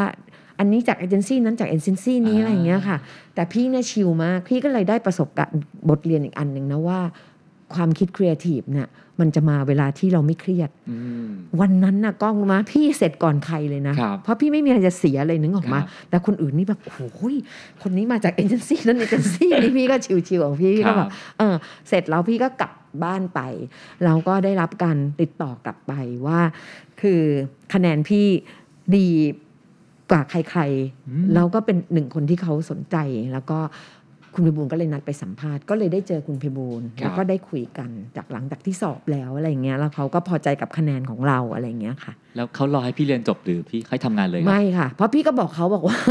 คือจริง ๆอะงานครีเอทีฟเนี่ย มันคิดตรงไหนก็ได้ไม่ใช่ครับเหรอคะอะไรอย่างเงี้ยค่ะเขาก็แบบก็เป็นครั้งแรกเหมือนกันที่เขาอะอยากได้อยากได้ให้เราทำงานกับเขาเขาก็เลยยอมเขาก็เลยคุยกับฝ่ายบุคคลว่าขอให้ให้พี่ได้เข้าไปทำงาน ในแบบที่แบบไม่ต้องเต็มเวลาอะไรเงี้ยค่ะอืมไปในวันที่แบบนัดกันวันไหนวันไหนอะไรเงี้ยค่ะเออครับพี่ก็ยังใส่ชุดนักศึกษาไปทำงานเนาะครับแต่โชคดีว่ายุคนั้นนะธรรมศาสตร์ก็มีแบบว่าไม่จำเป็นต้องแต่งชุดนักศึกษาทุกวันอะไรอย่างเงี้ยค่ะแล้วก็ เริ่มงานตั้งแต่ตอนนั้นเลยค่ะ โอ้ก็เลยได้เริ่มงานตั้งแต่เรียนปีสามปีสามค่ะ แล้วแล้วมันส่งผลกับชีวิตไหมฮะว่าเอ่อต้องมีความรับผิดชอบชุดใหม่เข้ามาในชีวิตตอนที่ยังเรียนไม่จบเลยทำให้เราโตมากขึ้นไหมฮะไม่ค่อยพี่ก็โชคดีอีกนะ พี่ได้ไปอยู่พระเจ้าให้พี่อยู่ในบรรยากาศที่พี่ไม่กดดันเลยอะอ่าสมมติพี่ไปอยู่ในฝ่ายครีเอทีฟของฟาอีสเนี้ยคค่ะรับพี่ก็เป็นน้องเล็กของทุกคน เพราะว่า รุ่นพี่ๆเขาก็ทำงานกันอยู่แล้วแบครับบว่าเราไม่กดดันเราก็มีความรู้สึกว่าอะได้ทำงานพี่เนี่ยพี่ได้ทำงานที่พี่ไม่รู้ตั้งแต่ว่าเขาเดินมาบอกว่าเขียนสปอตสามสิบวิพี่ก็ถามว่าแล้วเราจะรู้ไงมัน30วิยังไง รุ่นพี่เขาเอานาฬิกาจับเวลาตั้งครับนี่พอเขียนแล้วก็กดแล้วก็อ่านดู แล้วมันจะรู้เองว่า 30 วิตอนไหน หรือเขียนสตอรี่บอร์ดพี่ก็ อะไรเขาก็เอาตัวอย่างมาให้ดู พี่ไม่รู้แม้กระทั่งว่า LSMS มันเป็นคำย่อของ long shot medium shot อะไรเงี้ยเออพี่ก็แบบว่า learning by doing แล้วก็มีรุ่นพี่อย่างมีเจ้านายอย่างคุณไพบูลย์แล้วก็ครับพี่ๆนั่นนะคะ ที่จะแบบว่าเออชี้แนะชี้นำจากสิ่งที่เราไม่ได้เรียนมาเลยใช่ไหมคะ แล้วก็โชคดีอีกว่า คุณพิบูลเป็นสิทธิเอกของในห้างเทียม เราก็เป็นลูกน้องคุณพิบูลได้เข้าประชุมกับท่านได้อะไร แล้วก็คุณพิบูลก็จะนำเอามักจะนำเอาสิ่งที่ในห้างสอนเนี่ยมาบอกพวกเราเพราะฉะนั้นพี่ก็เลยได้ได้เริ่มเรียนรู้ ในมันเป็นความสนุกที่จะเรียนรู้ด้วยค่ะ แล้วแบบว่าพวกเราเข้าไปในวันที่เด็กเนี่ยค่ะแบบแม้กระทั่งอัดสปอตอะไรตาอะไรเนี่ยเราก็ต้องลงไปอัดเสียงเองอะไรคือ ได้ลงไปทำงานเองทุกอย่าง เพราะฉะนั้นมันเลยเป็นโรงเรียนที่อีกโรงเรียนหนึ่งที่พี่เรียนควบคู่ไป เพราะว่าตอนอยู่ธรรมศาสตร์เนี่ยคือพี่ก็แบบว่าคือเอ๊ะทำยังไงให้อาจารย์ไม่ว่าก็บอกว่าอาจารย์ขาหนูว่า คืออยากจะมีรายได้เพื่อทางบ้านด้วยนะคะครับก็แบบว่าขออนุญาตคืออาจารย์จะได้ไม่ว่าไงคะในเวลาเดียวกันเราก็จะทางบริษัททางฝั่งของฝ่าอีสก็เข้าใจด้วยแหละว่าอะเรายังต้องมีการไปเรียนด้วยอะไรแต่อะไรเงี้ยค่ะเพราะเขารู้แต่แรกแล้ว แต่ในความเป็นจริงแล้วอะในความเกเรของเราบางทีเราก็บอกกับบริษัทว่าวันนี้ไปมหาลัยนะแต่เราก็ไม่ได้ไปครับเราก็ไปเที่ยวกับเพื่อนอะไรเงี้ยเพราะฉะนั้นพี่ก็เลยรู้สึกว่าเฮ้ยชีวิตมันดีมันสนุกอะมันมันเลยไม่ได้แบบ เครียดที่แบบเรียนด้วยทำงานด้วย เพราะว่าเราก็สามารถจับเวลาได้อะไรเงี้ยค่ะอืมแล้วก็ทำอยู่ฟาอีสนานไหมฮะทำอยู่ฟาอีสก็เอ๊ะกี่ปีนะพี่จำไม่ได้เดี๋ยวต้องไปเดี๋ยวถามครับได้คือว่าคือทำอยู่สักพักหนึ่งก็คุณพิบูลย์อีกนั่นแหละค่ะ ที่คุณพิบูลย์น่ารักมากที่จะบอกว่า เออ จริง ๆ แล้วเราเซตเท่ากันมากแล้วนะคะ ตอนอยู่ฝ่ายอีสเนี่ยพี่พวกพี่อะทำผลงานอะไรเนี้ยเป็นที่ชื่นชอบของในห้าง แล้วก็ลูกค้าในเครือทั้งหมด แต่ว่าในความหนึ่งเนี่ยมันก็เหมือนกับว่า safe zone เกินไปนะคะคุณบูลย์ก็พูดถึงว่านี่มันคือ safe zone เพราะว่าเราเป็นบริษัทในเครือเป็นเอเจนซี่ในเครือเราก็ต้องมีลูกค้าอยู่แล้ว แต่ว่าในความที่เราจะมีโอกาสมากมากกว่านี้ มันก็ต้องออกไปหาข้างนอกอะไรเงี้ยค่ะ ก็คุณบุญก็เลย ไปขอในห้างคือเป็นห้างน่ารักที่สุดเลยอะครัค่ะบไปขอในห้างว่าคุณพิบูลน่ะคงต้องขอออกไปเพื่อที่จะไปสร้างเอ่อบริษัทของตัวเอง เพื่อจะอะไรอย่างเงี้ยนะเพื่อจะไปขยายเพราะว่าซึ่งทำเหมือนในฟาวันอีสเลยไหมฮะตอนนั้นจริง ๆ แล้วจะไปทำหลายอย่างมากเลยค่ะอ่าคุณพิบูลก็ถึงก่อนจะมาแกัมมี่นี่แหละค่ะครับแล้วก็จริง ๆ อันเนี้ยพี่จะมี snap เหตุการณ์อันเนี้ยเล่าให้ได้เพครัราะบเราเคยประมวลกับของคุณพิบูลไว้เหมือนกันครับว่าปีไหนปีไหนยังไงเงี้ยค่ะ ก็เสร็จแล้วเนี่ย ปรากฏว่าพอเข้าไปเดี๋ยวนะคะ คือ คุณไปบุญไปขอกับกับในห้างนะคะ บอกว่าเนี่ยผมเติร์ดๆเพราะว่าผมจะต้องมีครอบครัวในวันข้างหน้าเลยเอออยากจะมีโอกาสไปเติบโตอะไรเงี้ยในห้างคือเข้าคือใจไม่อยากจะมารับกเงินประจำอย่างเดียวแต่อยากเป็นเจ้าของกิจการตัวเอง ใช่ใช่ใช่เพราะพี่ในบูวัลยยี่สิบห้ายี่สิบหกพี่บูลน่ะอะไรอย่าเก่งยมากเลยอะเขาคำนวณ ซึ่งแต่ก่อนพี่ยังคิดเลขอย่างนี้ไม่เป็นแล้วเขาคิดว่าการที่เราเป็นพนักงานกินเงินเดือนอ่าแต่ละปีได้รับเงินเดือนขึ้นได้รับโบนัสนี้ครันี่บเขาคำนวณแล้วโอ้โห มันก็ยากมากที่เขาจะแต่งงานแล้วมีลูกและครับสามารถใดๆเงี้ยค่ะ คือพี่ก็ไม่ค่อยเข้าใจในขั้นตอนนั้น แต่พี่รู้สึกว่าโอ้โหพี่บุญช่างคิดเก่งมากเลยอะเราคิดแบบนั้นไม่เป็นใช่ไหมคะแล้วก็คุณบุญก็เล่าให้พวกเราฟังโดยที่คุณบุญเนี่ยก็ชวนมาสามคน คนแรกคือพี่ออสกิตติศักดิ์ครับอ่าแล้วก็พี่ แล้วก็มีพี่อีกคนหนึ่งคือพี่แดงพันเลิศใบหยกครับ เขาก็ทำอยู่ด้วยกันแล้วพี่แดงก็เป็นคนที่แบบว่าอยากออกมาผจญภัยเหมือนกันใช่ไหมคะคุณไอบูลก็พอไปลากันในห้าง แล้วก็ในห้างครับผมขอใบไม้ไปสามใบครับไปแตกหน่อเติบโตอะไรอย่างเงี้ยค่ะ ในห้างน่ารักมากในห้างแบบว่าสนับสนุนอย่างดีแล้วแม้กระทั่งเราออกมาแล้วนะคะ ในห้างก็ยังตามคุณพิบูลกลับไปคุยตามพวกเรากลับไปคุย แล้วก็สนับสนุนตอนที่เราทำรายการ ก็เอาสินค้าสาพัดมาเป็นสปอนเซอร์ครับนั่นคือ ความดีงามของวันเวลาที่ผ่านมานั่นเลยค่ะอืมฟาอีสเป็นเอ่อ advertising agency นะฮะค่ะแล้วบริษัทที่คุณพิบูลแยกออกมาตั้งเป็นบริษัทอะไรฮะ เป็นเรียกว่าตอนนั้นเราตั้งชื่อ Media and Marketing อืมคือคุณพิบูลเนี่ยค่ะ เป็นนักนิเทศศาสตร์ ซึ่งใจใฝ่ในการที่จะทำหนังสือเป็นอย่างยิ่งครับอยากทำหนังสืออยากทำสื่อครับอยากเป็นนักนิเทศศาสตร์ที่เป็นแบบอย่างที่แบบว่า คือเพราะคุณพิบูลเนี่ยค่ะเขาเป็น นักนิเทศศาสตร์นักสื่อสารที่เขาอยากรณรงค์ให้ให้การสื่อสารเนี่ยครบทุกด้าน ไม่ใช่ครับสื่อสารด้านเดียวอะไรคือคือเขามีมุมอันเนี้ยของเขามาก ๆ เพราะฉะนั้นเนี่ยเขาอยากจึงอยากมีโอกาสเป็นอย่างยิ่ง ที่จะทำสื่อ แล้วก็ทำหนังสือทำอะไรเนี้ยค่ะ จึงเปิดบริษัทชื่อ Media and Marketing ครับแล้วตอนนั้นเนี่ยโอ้โหในการเริ่มต้นของเรานี้แบบว่าเราทำทุกอย่างที่ มันจะเป็นงานแล้วก็มีรายได้อะค่ะ เราทำแบบว่าคุณไปบูลเนี่ยก็ไปแบบว่าทำแบบเอองานที่แบบว่าเหมือนกับเออคุณไปบูลจะมีเพื่อนเป็นแบบว่าเป็นบริษัทสถาปนิกเอครัยบอะไรเอยก็แบบว่ารับงานออกแบบโมเดลอะไรคือทำทุกอย่างนะพี่เล็กทำอะไรอะพี่ตอนนั้นพี่ก็คุณวิบุญให้ททำโฆษณาหนัง หนังไทยเลย คุณไพบูลย์ครับมักจะเห็นช่องว่างในครับในตลาดเช่นว่า เอ้ยหนังไทยเนี่ยเขาก็ โฆษณากันไปเองนะ โดยที่ไม่ได้มีแบบว่าคนที่มาจากเอเจนซี่แบบพวกเราครับอ่าเราก็ไป present งานอย่างของคุณไพบูลย์เนี่ยส่วนของคุณไพบูลย์ไปมีทั้ง ทางพีระมิดทางอะไรคุณไพบูลย์ไปตั้งชื่อหนังไปอะไรเยอะแยะครับส่วนทางพี่เนี่ยคุณไพบูลย์ก็ให้พี่พี่ออสอะไรเงี้ยค่ะ ไป present งานเหมือนกับไปพบลูกค้าเงี้ยครัค่ะบพี่ก็ไป present งานตอนนั้นดวงกมลที่เป็นแบบเออหนังเรื่องครูบ้านนอกครับอันนั้นเป็นทีมเราทำแล้วก็ success เป็นอย่างยิ่งเลยนะคะ เป็นแบบว่า เพราะเราใช้ความเป็นนักโฆษณาเข้ามาค่ะครับเช่นว่าพี่ยังจำได้เลยว่า อุ๊ย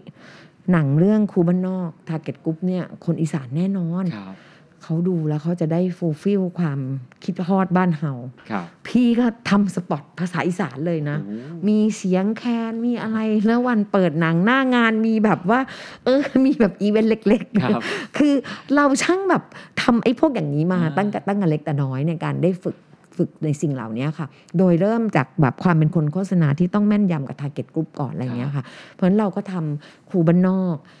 แล้วก็ทำ spot เก๋ๆจออ้ำจำจอมดำอะไรคือเอาเอาเอากระดานชนวนมาเป็นโลโก้เขียนเอ่อชอล์กครูบ้านนอก คือ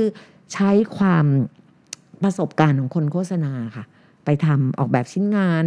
วางกลยุทธ์ media อะไรเงี้ยก็ก็ทำจนจนกระทั่ง ถึงคือคุณไพบูลย์นะคะเป็นแบบว่าคนเก่งคนดี แล้วก็คุณไพบูลย์ก็มีเสน่ห์ที่แบบเป็นที่รักของผู้ใหญ่นะคะ ครับ นอกจากในห้างเทียมโชคพัฒนาค่ะ ตอนที่เราไปทำ Media and Marketing กันเนี่ยค่ะ คุณวิบูลย์ก็มีโอกาสที่จะได้ไปเจอเพื่อนๆพี่คุณวิบูลย์ที่เป็นเป็นแบบกลุ่มบริษัทในเครือของคุณสุวิทย์ครับ ทางคุณสุวิทย์สุวิทย์เมื่ออุตสาหนุเคราะห์ใช่ค่ะ ครับ พอเจอคุณไพบูลย์ท่านก็ออฟเฟอร์โอกาสเลยว่า เอ้ย อย่ามาเป็นบริษัทตอนนั้นเป็นเช่าบ้านอยู่เลยนะคะ แล้วก็พวกเราทำทุกอย่างทั้งคิดตั้งพี่ออสพิมพ์ดีดไปหาลูกค้าคือทำทุกอย่างจริง ๆ ในโลกนี้ทำทุกอย่างกันเองหมดเลยค่ะ แล้วก็ท่านก็ชวนคุณไพบูลย์ว่าให้มาเป็นบริษัทในเครือของเต็กแห่งอยู่ครับใช่ไหมคะเพราะฉะนั้นจาก Media and Marketing เนี่ยค่ะคุณบูลย์ก็เลยตอนนั้นเนี่ยบริษัทในเครือเขาต้องชื่อคำว่า Premier Premier กันครับ ก็เลยชื่อ Premier Marketing อันนั้นก็เอาเป็นความเป็นคนโฆษณาอะไรของเราอ้อจริง ๆ พวกหนังสืออะไรเนี่ยมาทำที่นี่ ไม่ใช่ทำที่ Media Marketing นะคะอ่ามาทำที่ Premier Marketing ค่ะ แล้วก็คุณไพบูลย์เนี่ยมีพื้นฐานจากนักการตลาดด้วยครับก็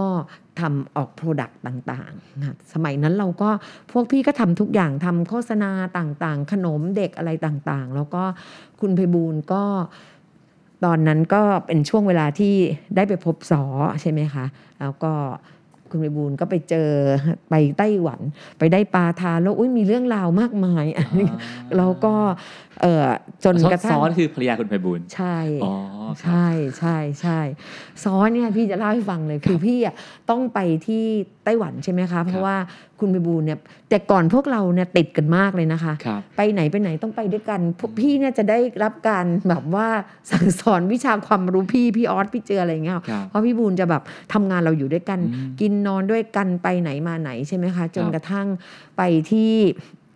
ไต้หวัไต้หวันนค่ะ เสร็จแล้วเนี่ยพี่พี่เจอก็แบบพวกคุณพิบูลเขาเวลาเขาไปประชุมกับแบบเอ่อทางด้านการค้าการตลาดเขาจะต้องไปกินที่ที่แบบว่าโอ้โห กินอะไรต่างๆ แบบเยอะแยะ ซึ่งเราเป็นแบบแนววัยรุ่น พี่ก็ไปชวนเพื่อนที่ไต้หวันที่เป็นเพื่อนคุณไปบุญที่นั่นแหละบอกว่าเฮ้ยพาไปร้านเก๋ๆหน่อยดิแบบว่า คือที่มันไม่ต้องแบบอะไรอย่างเงี้ยเก๋ครับๆเขาก็พาไปซึ่งพี่ยังจำได้เลยพี่ก็นั่งกับเพื่อนไต้หวันที่เป็นเพื่อนสนิทคุณไพบูลย์ไว้ชื่อคุณพอลนี่แหละ เราก็มีผู้หญิงคนหนึ่งสวยมากเลย นั่งอยู่ตรงโต๊ะแคชเชียร์แล้วเขาบอกว่าเฮ้ย ผู้หญิงคนนี้สวยมากเลยสเปคพี่บูนแน่เลยเขาบอกเฮ้ยจริงเหรอเขาเขารู้จักแล้วเชื่อไหมอันนี้แบบโอ้โหพี่ว่ามันเป็นมหัศจรรย์เลยเป็นเดซินีพระเจ้าจัดสรรครับ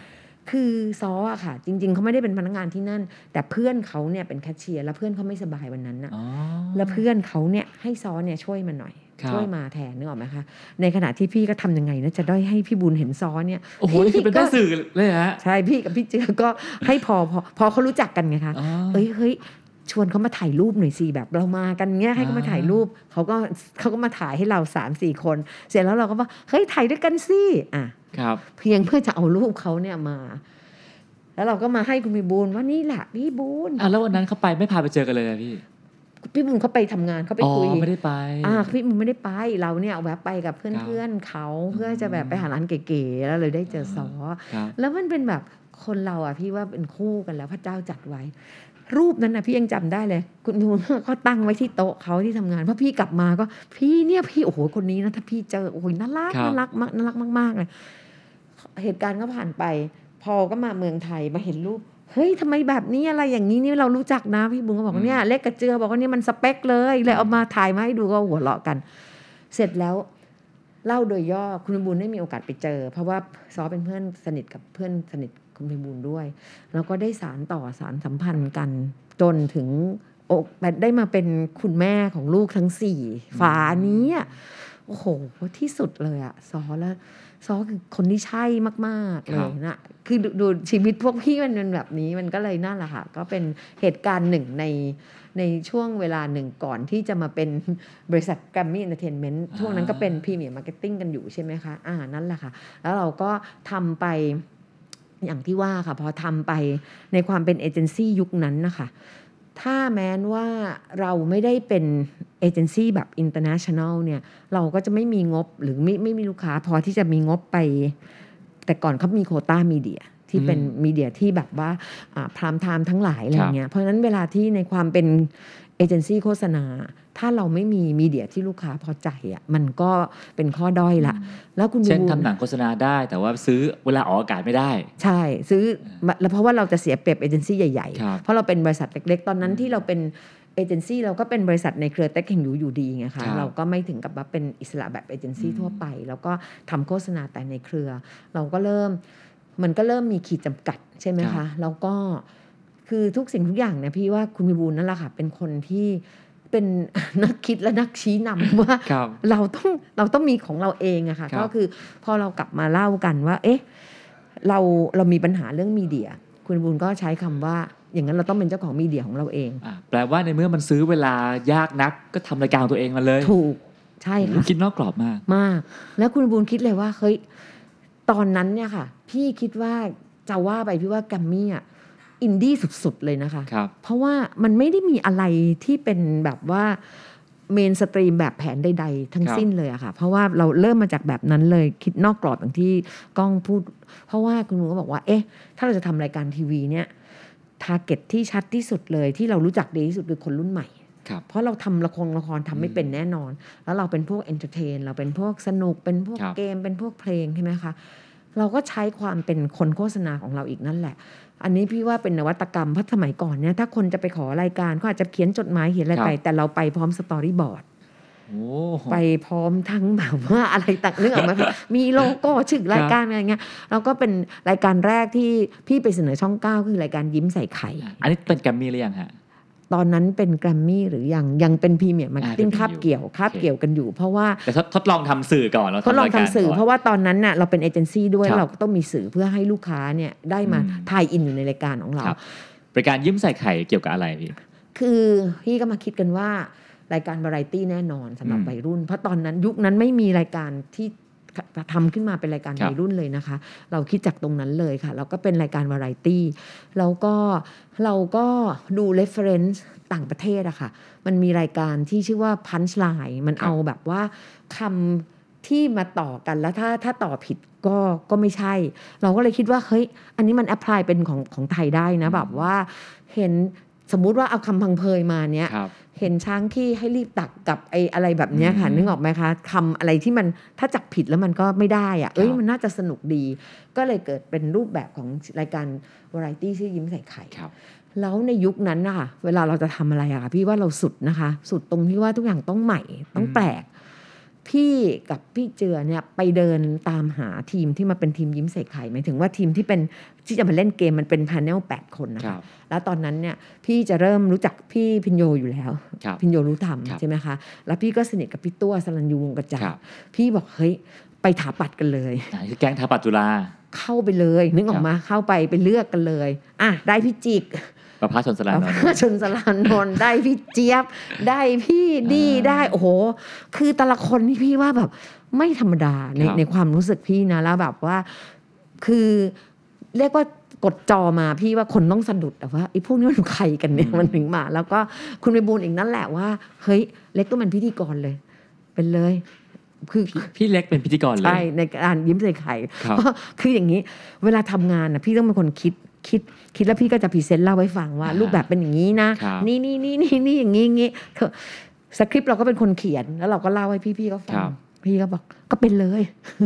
ครับต้องแล้วเป็นแล้วพี่เล็กเคยเป็นพิธีกรเหรอฮะไม่ไม่เคเคยยพี่ถึงบอกไงว่าพี่เนี่ย พี่ทำอะไรจากสปอตพี่ก็ไม่รู้ว่า30วิไปถึงเมื่อไหร่อืมพิธีกรเนี่ยนะ ก็คือแต่จริง ๆ แล้วอะพี่อาจจะมีพื้นฐานตอนอยู่สหพัฒน์เนี่ยตอนฝ่ายอีสอะค่ะต้องลงไปอัดสปอต อันเนี้ยเคยอัดสปอตใช่ไหมคะ เคยแบบว่าต้องแบบเออเวลาเขามีพิธีกรเรียกว่าโฆษกต่างจังหวัดครับมา เราก็ต้องเข้าห้องอัดไปคุยอะไรอย่างเงี้ยคุยในห้องอัดสัมภาษณ์บ้างครับอะไรเงี้ย แต่มันก็เป็นไม่เคยออกทีวี พี่ก็ต้องไปถาม พี่พุ่มกับรายการว่าแล้วเล็กจะรู้ได้ไงแล้วว่ากล้องไหนเนี่ยถ่ายเล็กอยู่ค่ะพี่พี่ไม่รู้ขนาดนั้นนะบอกเนี่ยยายเล็ก อันไหนแดงสีแดงขึ้นปั๊บอะดอกดูอันนั้นคอยดูไว้นะเออเราก็ดูอันเนี้ยอันนั้นไปแดงเราก็ไปอันนี้ ก็คือ พี่ไม่เคยทำมาก่อน แต่ว่ามันอาจจะเป็นเพราะว่าเราเป็นคนเขียนสคริปครัต์บมันเราก็เลยรู้ว่า สวัสดีค่ะคุณผู้ชมดังนั้นอย่างนี้เราก็ดำเนินรายการไปอ่าซึ่งอ่าเป็นรายการเทปหรือสด รายการสดโอ้โหเชื่อไหมว่าพี่อะเสียดายมากทุกคนเสียดายมากเลยครับพอมันเป็นสดอะค่ะ เราก็เลยไม่ได้มีเทปอะอันนี้ครับยิ้มใส่ไข่นะคะ เพราะว่าโอ้โหมันมันเป็นรายการที่สนุกแล้วสดแล้วใหม่ทุกวีคแล้วก็ผมว่ารายการทีวียุค 40 กว่าปีก่อน มันน่าจะตื่นเต้นมากเลยพี่ในสตูกล้องตัวใหญ่ ๆ แล้วก็เด็กคนหนึ่งที่ไม่เคยเป็นพิธีกรต้องพูดหน้ากล้องแล้วไม่สั่นเลยฮะพี่ คือเชื่อไหมพี่อะพอเป็นงานแล้วพี่ลืมเป็นหมดเลยนะ ลืมอ๋อความกลัวลืมความงาน เพราะว่ามันเป็นความรับผิดชอบครับและเชื่อไหมว่า พี่อะต้องเป็นคนขายโฆษณาเองด้วยนะอืม ขายโฆษณาคือ คือหาลูกค้าเองไงนึกออกไหมครับพี่ต้องทำคิวโฆษณาโอ้โหครับโฆษณายังไม่เต็มสักทีหนึ่งพี่ก็ต้องยกหูหาแบบว่าเออพี่คะคนนั้นคนนี้ครับอะไรอย่างเงี้ยค่ะ แล้วพอเวลาสปอตไม่เต็มอะค่ะ มันต้องมีแบบว่าอย่างแต่ก่อนนั้นนะคะพี่ยังจำได้เลย พวกพี่ออสก็ยังบอกเลยบอกว่าไอ้พวกที่มันแบบว่าออนไลน์เดี๋ยวนี้เรามาก่อนใครเลยนะ คือตอนนั้นก็คือว่าบางทีลูกค้าไม่มีหนังโฆษณาครับแล้วก็ พาต้าเนี่ยเป็นลูกค้าที่น่ารัก แล้วพาก็ต้ารักคือห้างสรรพสินค้าใช่แล้วก็รักพวกพี่มาก ก็เป็นแบบว่าเอ่อลูกค้าก็จะส่งของมาให้ทุกอาทิตย์นะครัคะบเป็นแบบว่าแต่เราต้องพูดสดไงเพราะเขาไม่มีชิ้นงานโฆษณาครับพี่เนี่ยก็ต้องยืนไปอ่านสดๆไปด้วยนะว่าอ่า อันนี้นะคะของรางวัลแล้วก็จะมีแบบพัดลมโบแดงนะคะแล้วก็กระติกโน่นนี่เลยก็แล้ว แต่เขาจัดมาเขาก็จัดมาไม่ซ้ำกันเลย ทุกอาทิตย์อะค่ะ พี่จะต้องแบบว่าดำเนินรายการไปในเวลาเดียวกันเนี่ย เราก็ดูข้างๆมาแกจัดฉากเสร็จหรือยังเนี่ยเพ ราะฉากต่อไปฉันต้องเดินไปตรงนี้ครันะบอะไรอย่างเงี้ยค่ะ แล้วมันมันเป็นรายการสด แล้วมันบรายตี้อืมมีช่วงตอบคำถามมีช่วงอะไรอย่างเงี้ยไงเพราะว่ายุคนั้นนะคะ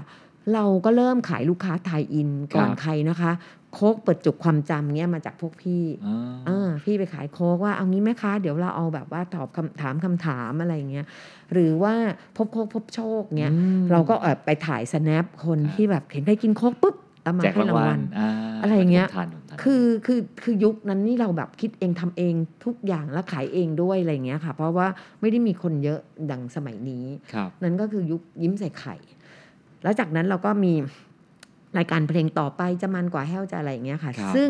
มันก็พาไปสู่จุดก่อนที่จะมาถึงเพลงเนี่ยคือว่าจริง ๆ ก่อนอื่นใดที่เรามีรายการ เพราะคุณบุญบอกว่าเราต้องมีมีเดียของเราเองละอ่าเราก็มียิ้มใส่ไข่เสียงติดดาวช่องเจ็ดมันก็แห้วช่องห้าเริ่มขยายรายการไปครับเรื่อยๆ ที่เป็นรายการวัยรุ่นที่หลากหลาย เป็นรายการเพลง พอทำรายการเพลงตอนนั้นน่ะเราก็ค้นพบว่าโอ้โหเพลงมันมันวนอยู่แค่นั้นอะนึกออกคืไหอมศิลปินไทยไม่ได้เยอะพอให้มีแขไม่กรับเชิญทุกสัปดาห์อย่างเงี้ยเหรอไม่ฮะมีค่ะ เพราะว่ายุคนั้นน่ะค่ายเพลงมันไม่ได้มีขนาดนี้นะคะอ่าพี่เริ่มจากอะไรพี่เริ่มจากโอ้โห ยิ่งกว่าศูนย์ทุกอย่างเลย ตอนที่จะต้องทำรายการเพลงอะค่ะครับเพราะตอนแรกเป็นรายการเกมก่อนแต่อ่าว่าเราก็ไม่ใช่ทางเกมซะทีครับเดียวเราเป็นแบบพวกแบบมิตรรักเสียงเพลง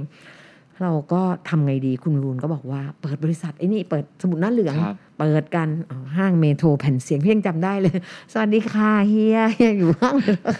พวกเราขอไปพบเฮียนะเฮียอะเฮียมามาพี่ยังจำได้เลยเฮียบรชัย เฮียคะเฮียมีเพลงไหมคะ เดี๋ยวพวกเราทำภาพให้งนนี้นั้นอะไรอย่างเงี้ยค่ะเขาก็ยุคนั้นเขานานๆเขาจะออกเพลงกันพี่ทีฮะมีมีเพลงไหมเราทำภาพให้แปลว่าอะไรพี่ทำเอ็มวีเหรอฮะใช่ค่ะคือเรามีรายการมันกับแห้วไงคะครับอ่าแล้วก็เราเนี่ยทำแบบว่าพี่ออสเนี่ยเป็นคนคิดครับคำไอ้นี้เลยคือคุณบุญบอกว่าเฮ้ยเราก็ต้องคิดแบบว่า ยุคนั้นมันไม่ได้เป็น MV หรอกมันจะเป็นแบบว่าถ่ายในสตูดิโออะค่ะเออมันยังไม่เป็เอานศิลปินมาร้อง ใช่อ่าถูกมันยังไม่เป็นเส้นเรื่องอย่างทุกวันนี้ครับแต่ว่าเฮ้ยทำยังไงให้มันไม่ใช่พี่ออสเขาก็ไปศึกษามาว่าเฮ้ยมันมีเทคโนโลยีอันหนึ่งเรียกว่าโคมาคีครับซึ่งปัจจุบันนี้มันก็ยังใช้อยู่ไงไอ้พวกคีย์ทั้งหลายนะคะโคมาคีเนี่ยเราก็เลยคิดว่าเฮ้ยมัน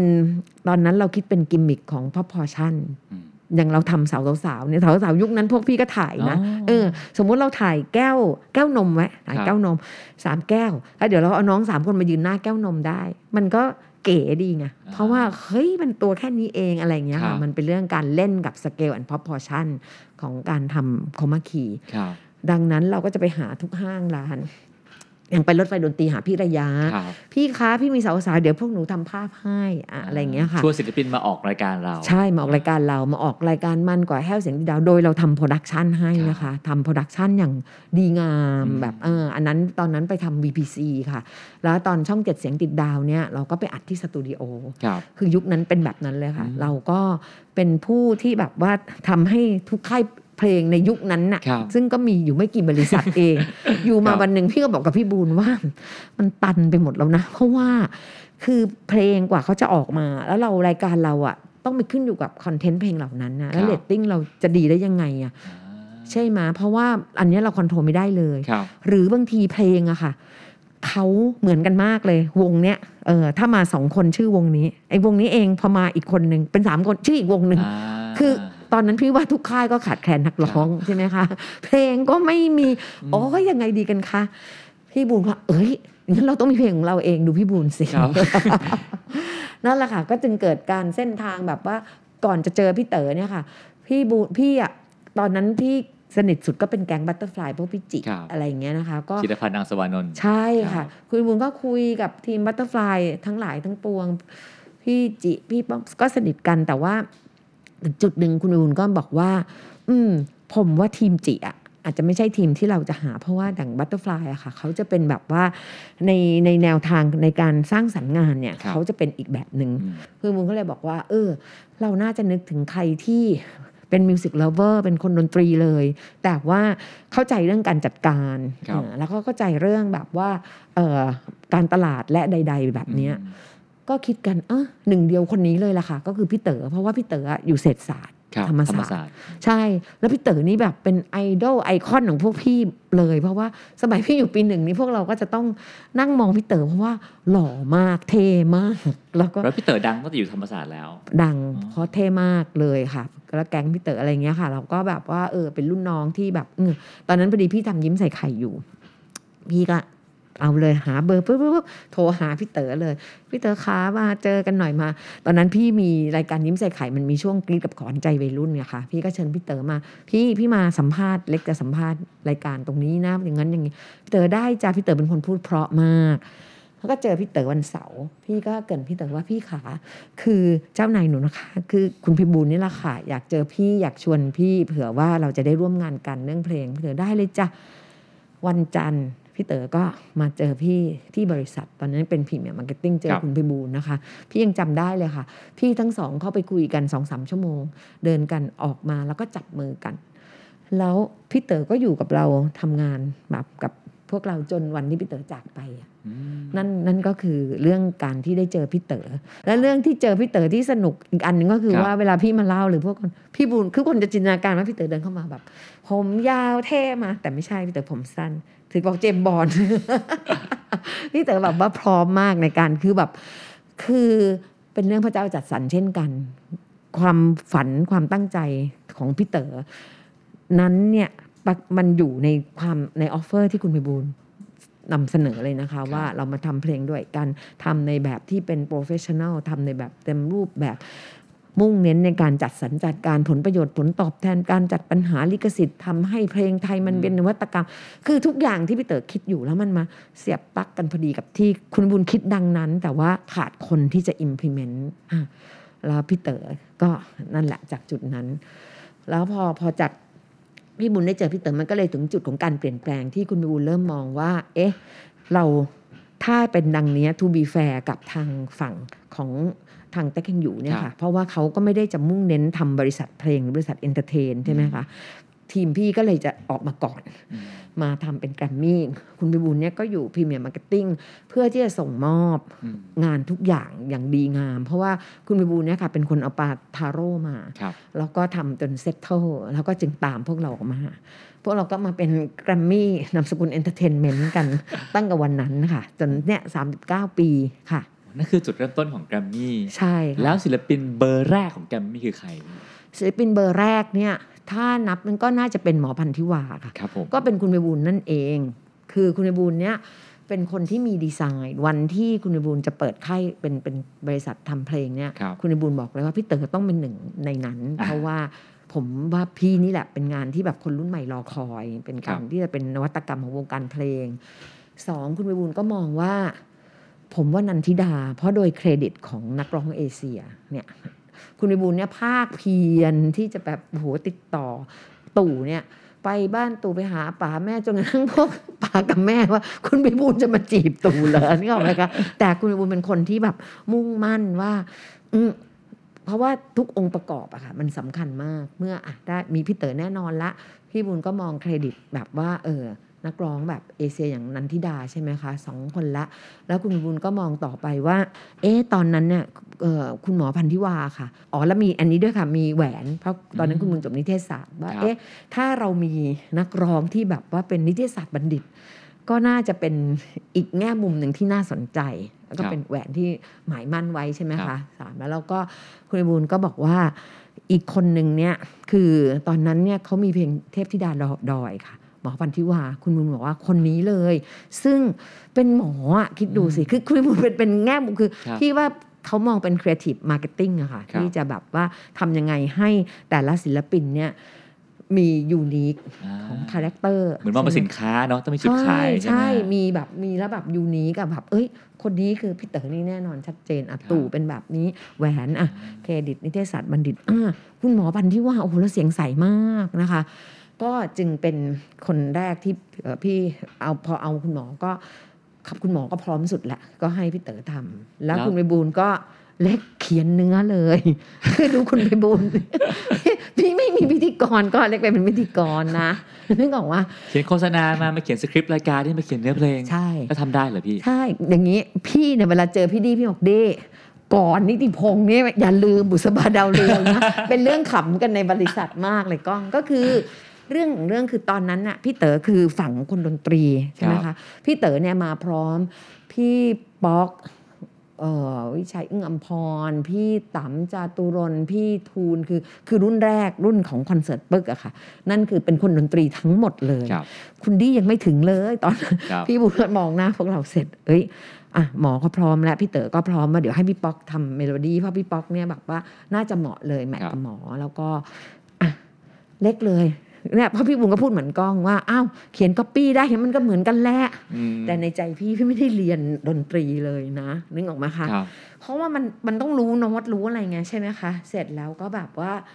คือยุคนั้นนะก้องรู้ไหมว่า demo สำหรับคนเขียนเนื้อมันไม่เหมือนปัจจุบันนะ ปัจจุบันเนี้ยจริง ๆ แล้วเดโมเขาแบบว่าฟังปั๊บรู้เลยว่าจะซึ้งจะเศร้าจะเหงาจะสนุกอะไร เพราะว่าครับเขาเขา arrange มาแล้วใช่ไหมคะอืมแต่ยุคพี่เนี่ยพี่ป๊อกก็ช่วยพี่มากด้วยการกด จะเป็นแบบว่าเป็นโนหรืออะไรก็ตึงตึงตึงตึงตึงตึงตึงตึงตึงตึงตึงตึงตึงฟังให้ตายสิบเพลงพี่ไม่รู้เลยว่า มันอารมณ์ไหนอะพี่ก็โอ้โหอะไรเนี่ยแล้วเสร็จแล้วก็ไอ้ความที่พี่ไม่ได้เรียนโน้ตใช่ไหมคะ พี่ขั้นต้นเลยพี่จะต้องทุกข์ยากในการที่แบบพอฟังตึงตึงตึงตึงพี่ก็ถอดเสียงมันในยุกเอาเองว่าอ๋ออันนี้น่าจะเสียงเอกเนาะนี่เสียงเอกนี่เสียงโทพี่ก็เขียนเป็นแบบว่าแผนภูมิเอาไว้ครับเพราะไอ้งานโฆษณาก็ต้องทำนะไอ้นี่ก็ต้องตั้งไว้ด้วย เพื่อจะเขียนเพราะว่าพี่เต๋อก็หมันโทรมาเร่งครับเฮ้ยวันนี้ห้องอัดนี้นี่ต้องเพลงหมออะนะแล้วบรีฟคุณไพบูลย์ก็โอ้โหสามารถจะครีเอทได้เยอะมากคือครับคุณไพบูลย์พูดแค่ว่า อย่างหมอเนี่ยเขาต้องเป็นแบบว่า เหมือนกับว่า โลกสวยเป็นแบบนึกออกมาคือเขาเป็นหมอเขาเป็นแบบเทพธิดาดอยอะครับเขาต้องเป็นแบบว่า โอ้ย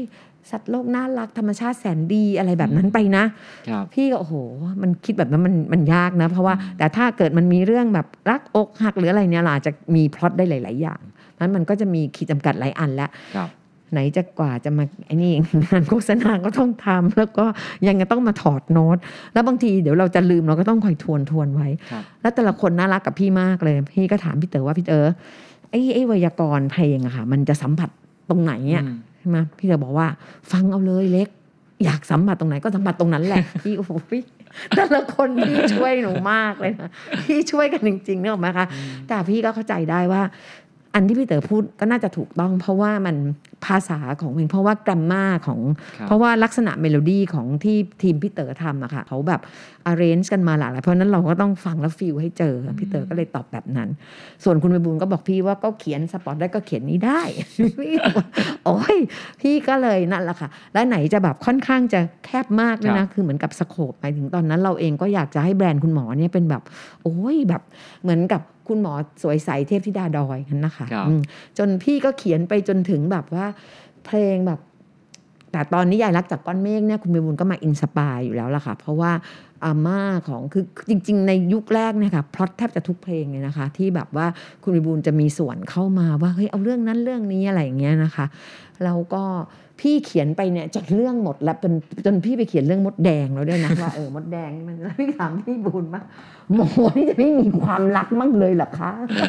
เออเออก็ได้ก็ได้อะไรเงี้ย พี่ก็เลยมีเพลงชูใจวันแรกเจออะไรต่ออะไรเงี้ยค่ะเออก็ก็เลยจึงเป็นจุดเริ่ม บริษัทเพลงแกรมมี่แล้วครับก็เริ่มด้วยพี่อีกแล้ว ซึ่งแบบโอ้โหแล้วแต่ละคนให้กำลังใจพี่มากเลยนะ พี่ยังจำได้เลยแบบมีอยู่วันหนึ่งพี่ก็เล่าให้ฟังบอกว่าเฮ้ยแบบว่า นี่นะ พี่เจอพี่จิกนะพี่จิกก็ชอบนะครับพี่จิกก็ชมนะพี่เขตอลันเนี่ยถึงขั้นชวนพี่ร่วมทีมเขียนเลยนะอะไรเงี้ย พี่บอกโอ้โห เอาละยุ่งละทำไมอะไอ้พวกที่ชอบนี่ไม่ขายหมดเลยนะเขาบอกว่าเพราะพี่เขตก็จะเซอร์พี่จิกก็จะแบบเพลงปรัดยาอะไรอย่างเงี้ยเขาบอกโอ้ยสงสัยจะแย่ละอะไรเงี้ยก็ก็เป็นความสุขความสนุกที่แบบเราทำงานกันเราก็แบบว่าแชร์มุมมองต่างๆ แล้วก็พี่ก็สนุกกับการผจญภัยกับโจทย์คุณไพบูลย์นี่แหละค่ะอะครับเนี่ยก็ทำอันนี้แล้วก็นั้นก็เป็นจุดเริ่มต้นแล้วก็ต่อมาเรื่อยๆเรื่อยๆแล้วแล้วแกรมมี่ช่วงช่วงแรกนะฮะ เบอร์ไหนชุดไหนที่ดังเปรี้ยงปร้างเปลี่ยนชีวิตแกรมมี่ฮะอืมเดี๋ยวพี่ต้องไปหยิบโพยมาดู คือจริง ๆ แล้วอะจะว่าไปอะค่ะ พี่ว่าตอนตอนคุณหมอเนี่ยพี่ว่าตลาดก็ยังแบบพี่ว่ามันเป็นทางเลือกซึ่งแบบว่า เออ มันก็คงเป็นยังไงล่ะคะ อ๋อมันมีอันหนึงค่ะ ที่พี่ชอบที่คุณใบบุญพูดด้วยล่ะค่ะว่า จริง ๆ แล้วเทปจะเรียกว่าเป็นเทปไหว้ครูของแกรมมี่ชุดแรกอะ พี่บูลและพวกเราเนี่ยยกให้เป็นเทปเออเป็นเป็นเพลงไอ้เนี่ยค่ะ เทปบันทึกการแสดงสดหลวงประดิษฐ์ไพเราะอะค่ะ คือยุคนั้นน่ะคือจริง ๆ ในความที่พวกเราอะรับงานทุกทุกรูปแบบนึกออกไหมครัคะบคุณบูลเนี่ยได้ไปพบเจอแบบว่าท่านที่จะแบบว่าให้ให้ให้มาช่วยทำการตลาดแล้วแนะนำเทปชุดนี้ คุณไพบูลย์ตอนนั้นก็ create มากเลยนะคะ คิดว่า เอ้ย เอาไปทำเป็นโปสเตอร์อยู่ในแบงค์ดีกว่าแล้วก็แนะนำเราก็เลยทำให้เราก็ได้มีทำการทำการตลาดชุดแรกในแบบเทปบรรเลงของของไทยใช่ไหมคะ แล้วก็มาเรียนรู้ในแง่แบบของหมอพันทิวา ก็เป็นอีกแบบหนึ่งแล้วมันจะต้องไปเรียนรู้ในเรื่องของอย่างพี่ออสนี่ก็จะเป็นด้านของการหาบริษัทจัดจำหน่ายอะไรก็ว่าไป แต่มันก็จะเริ่มมาตั้งแต่พอตอนทำพี่เต๋อจริง ๆ แล้วอะค่ะ ตอนชุดพี่เต๋ออะค่ะ ทางบริษัทเทปเขาแบบว่าเขาดูถูกพวกเราไว้เลยว่า ถ้าขายได้นะ แบบประมาณว่าให้ให้นั่นเลยหรืออะไรซะคือเป็นเป็นภาษาที่แบบไม่เชื่อถือเลยค่ะว่าว่าจะได้อะครับแต่ในที่สุดแล้วอะค่ะในยุคนั้นน่ะ พี่เต๋อก็ขายเป็นแสนก็นับว่าอืมนับว่าสักเซสมาก ๆ นะคะครับเออแล้วก็จากนั้นเนี่ยพี่ว่าในแต่ละปีอะงานแกรมมี่ออกมาเนี่ยค่ะ มันจะโดดเด่นชัดเจนมาก ๆ เลยที่แบบเออ อย่างสมมุติว่าปีนี้เรากำหนดเลยว่าอะปีนี้เป็นพี่เบิร์ดหรือปีนี้จะเป็นไมโครหรืออะไรอย่างเงี้ยค่ะ ทุกชุดที่ที่เรียงต่อกันออกมาในยุค โดยเฉพาะ 10 ปีแรกเนี่ยพี่ว่าแทบจะทุกชุดเลยอะค่ะอ่าอืมเน้นเน้นโดนทุกชุด เน้นใช่ค่ะใช่ใช่แล้วแล้วพอเป็นค่ายเพลงที่คนทำงานเป็นคนทำครีเอทีฟมาก่อนทำเอเจนซี่มาก่อนมีการวิเคราะห์ผู้ฟังอย่างแม่นยำผลลัพธ์ที่จะเกิดขึ้นนะฮะเพลงของแกรมมี่มันต่างจากค่ายอื่นไหมพี่ หรือการโปรโมทอะไรพวกเนี้ยฮะมันต่างไหมพี่ พี่ว่าถ้ายุคแรกเนี่ยน่าจะน่าจะต่างอย่างนี้มันตรงที่ว่า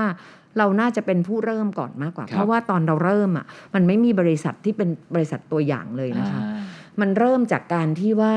คือยุคแรกเนี่ยค่ะ คุณบูนเป็นยุคแห่งการที่จะต้องแบบว่า คือทุกอย่างใต้หลังคาเดียวกันนี้ครับโอนออนไรท์นึกออกไหมคะในในยุคเริ่มต้นเลยที่เราทำงานกันก็คือว่า ตั้งแต่หน่วยเขียนเพลงนะคะ เขียนเพลงเสร็จก็จะมาเป็นหน่วยที่แบบว่าอ่าทำการตลาดวางแผนอะไรอย่างเงี้ยค่ะ ก็จะเป็นหน่วยที่เรามีไปจนถึง MGA เองในการครับจัดจำหน่ายเองแล้วใช่ไหมคะ แล้วก็ในการทำ การโปรโมทเนี่ยค่ะมันมีทั้งหน่วยที่จะต้องคิดมิวสิกวิดีโอครับสมัยก่อนคุณไพบูลย์เรียกมิวสิกวิดีโอว่าขีปนาวุธอะคือมันคือขีปนาวุธเลย ถ้าปล่อยออกไปแล้วแบบโอ้โหเราแบบมั่นใจเลยมันอะไรมีเงี้ยสูตรไหมพี่ว่าทำ MV ไงให้โดนพี่มันมีสูตรตรงที่ว่า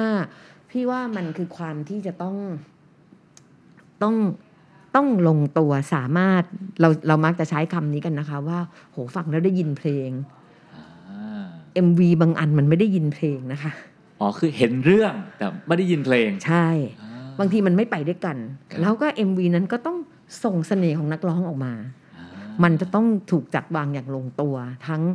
ตัวนักร้องแล้วก็ตัวเพลงค่ะเออเพราะฉะนั้นยุคก่อนเนี่ยค่ะ พี่ดนเนี่ยเขาเป็นหัวหน้าฝ่าย MV บ้านนั้นเรากับเป็นบ้านที่โอ้โห ผลิตแบบว่าอาวุธชิ้นงานแบบว่า เพราะว่า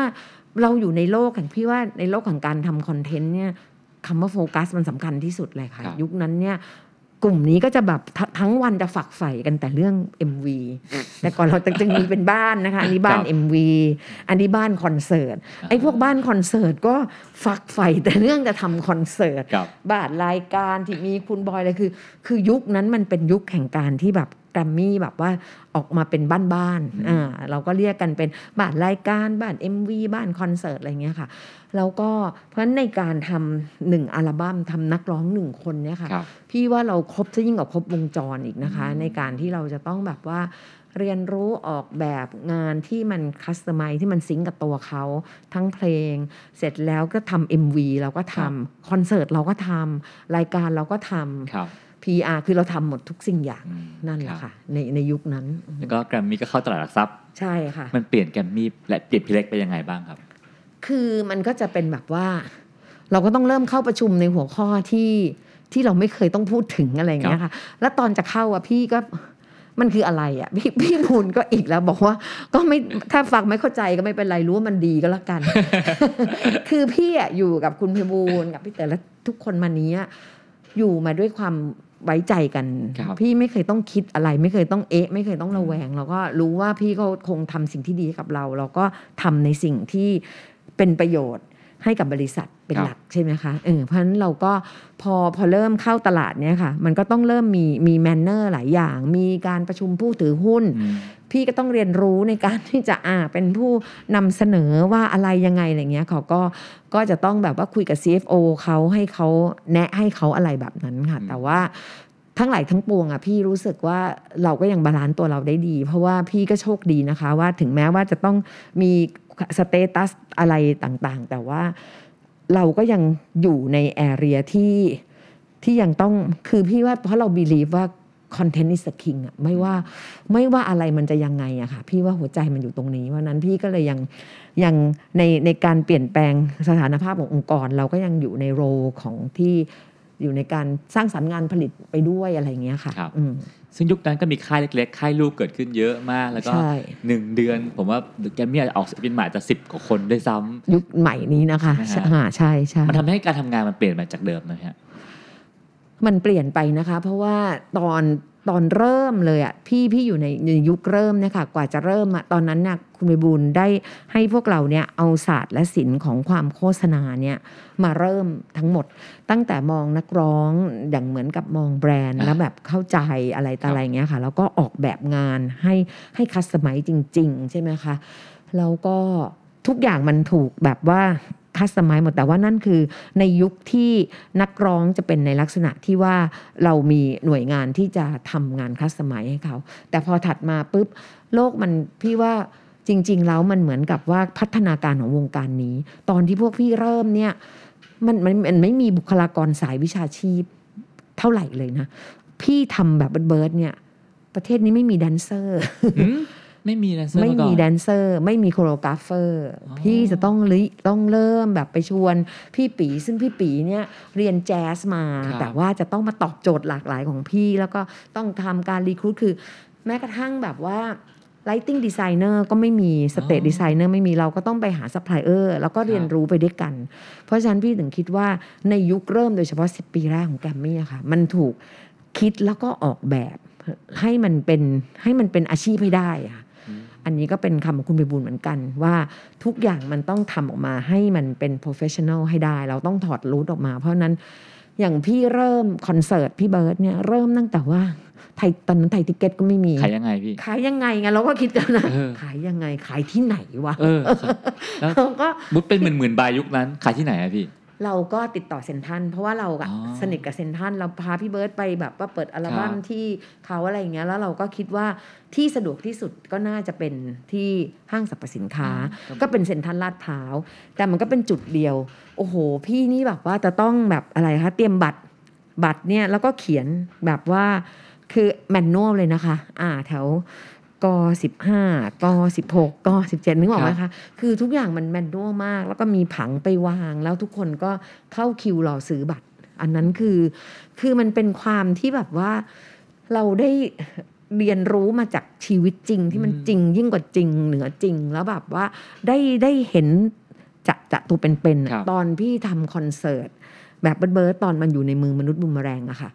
เราก็ไปกันแต่เช้าแล้วนะ แต่ปรากฏว่าคนดูก็เช้ากว่าเรา เพราะเป็นตีที่เขาอยู่รออยู่ข้างหน้าค่ะครับเราก็ตั้งโต๊ะ พี่ยังจำความรู้สึกวันนั้นที่ขนลุกได้เลยอะว่า เฮ้ย เรามีบัตรอยู่เท่านี้เองอะแล้วแล้วไงคนแบบเยอะขนาดนั้นน่ะนึกออกไหมคะพี่ก็รอสายฮะเปิดแล้วคนก็เริ่มเข้ามาเอาแล้วเริ่มราวกับจะจราจนแล้วพี่โทรหาคุณวิบูลย์ถึงแรกเลยทำไงดีล่ะคะ คือเล็กว่าคนที่มามากกว่าบัตรที่เรามีอะอืมใช่ไหมคุณวิบูลย์ก็ถามพี่แล้วผมช่วยอะไรได้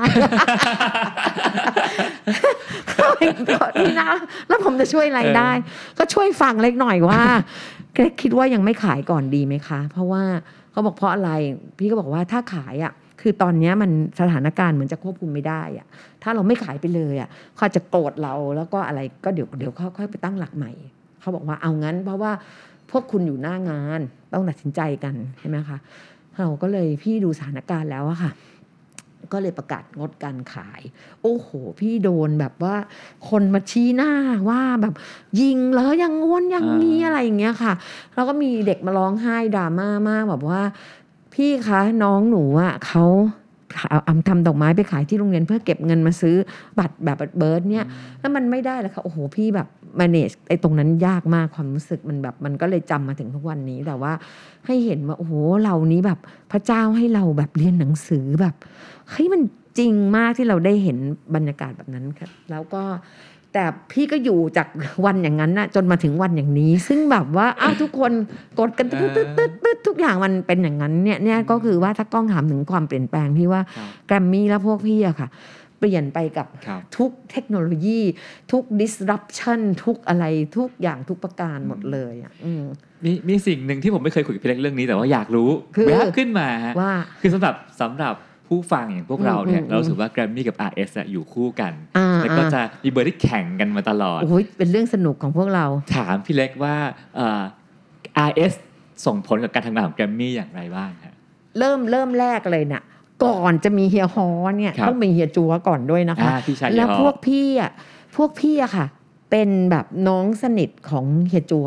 เพราะว่ายุคนั้นนะคะเฮียจัว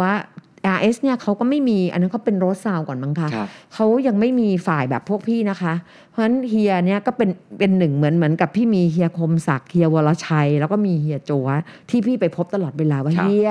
เฮียจะโปรโมทอะไร พวกพี่เป็นคนคิดให้หมดเลยนะครัคะบเป็นคนวางแผนให้ทุกสิ่งอย่างในในยุคก่อนที่จะเป็นเฮียฮอมาเนาะก็คิดดูสิวันที่พวกพี่อะทำไอ้นี่ด้วยค่ะโอ้อันนี้ happening มาก อยู่มาวันหนึ่งเฮียก็บอกว่าเล็กเฮียจะออกไอ้นี่เลยนะ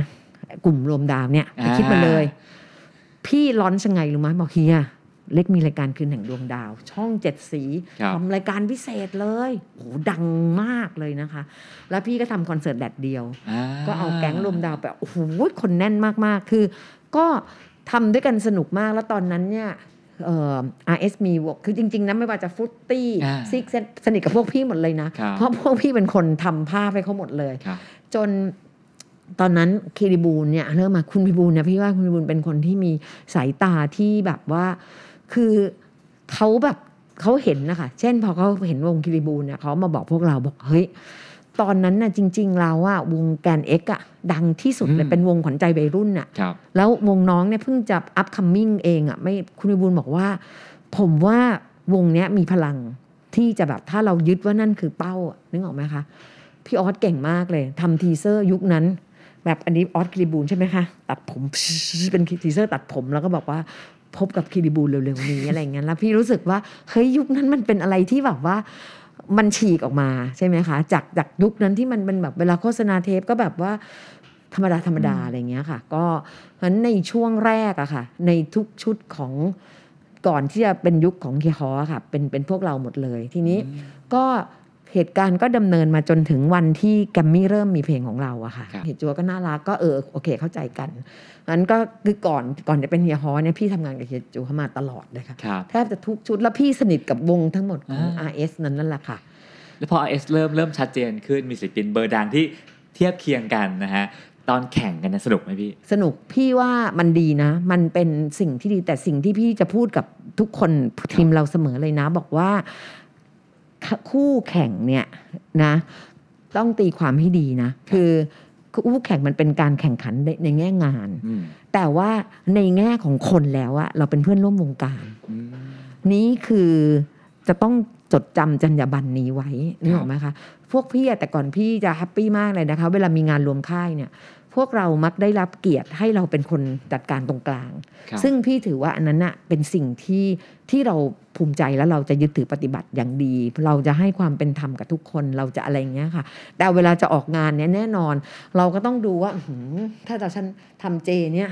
ทัดจะมาแบบไหนอะไรอย่างเงี้ยอ่ามันก็จะสนุกพี่ครับเลยจึงคิดว่าการทำงานแบบที่มันมีมีคู่แข่งอะมันสนุกนะคะ ถ้าเวลาเราทำโค้กเราก็นึกถึงเป๊ปซี่ยังไงอ่ามันมันก็จะเป็นแบบนั้นใช่ไหมคะมันคจะรับเป็นสนุกแบบนั้น แต่สิ่งที่พี่จะเตือนทีมอยู่เสมอเลยก็ครับคือว่าเฮ้ยห้ามล้ำไปในครับจุดที่ที่เริ่มเป็นศัตรูไม่ใช่นะอืมเออเราเจอกันเพราะฉะนั้นเราจึงแบบว่าเจอเจอจะเฮียฮอจะอะไรเราก็จะพูดคุยทักทายสนุกสนานหนิดหนมได้อะไรอย่างเงี้ยครับค่ะผมว่าถ้าผมถามเรื่องศิลปินแกรมมี่พี่เล็กอาจจะไม่ค่อยตอบว่าชอบใครเป็นพิเศษอะไรเงี้ยนะฮะผมขอถามหน่อยก่อนพี่ว่าศิลปิน RS ทั้งหมดพี่ชอบใครที่สุดที่คิดว่าโหเจ๋งมาก ถูกดูแลมาอย่างดีชอบมาก ศิลปิน RS ที่ใช่ดูแลมาอย่างดีเหรอคะ จริง ๆ แล้วอะพี่พี่ว่าศิลปิน RS แต่ละคนเนี่ยเขาก็มีแนวของเขานะคะ อย่างเต๋าพี่ก็ชอบเต๋าในความที่เต๋ามันหำๆแบบนี้อืมสนุกดีใช่ไหมคะครับ ปานก็เอ้ยร้องดีมากอืม เก่งมากเงี้ยค่ะ เต๋าปาน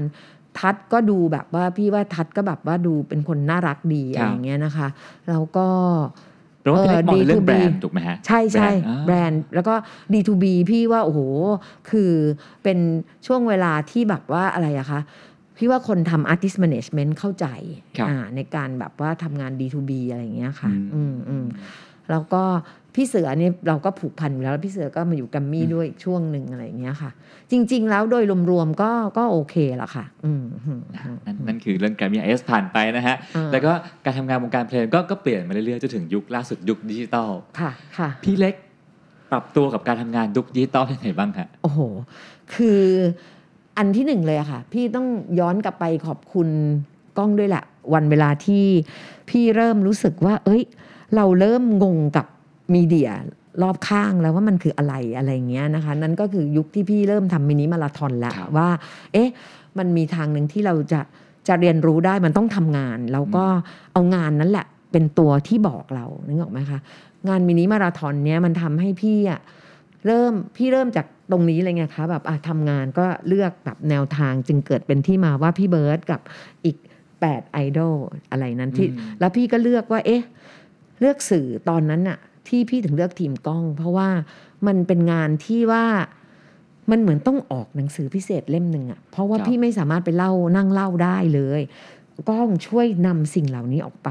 แล้วพี่ก็เรียนรู้จากตรงนั้นนะว่า เอ๊ะ เพราะถ้าเป็นสมัยก่อนเนี่ยเราก็ต้องไปลงหนังสือพิมพ์ออกทีวีอะไรเงี้ย แต่เราเริ่มไม่เข้าใจแล้วว่าสื่อ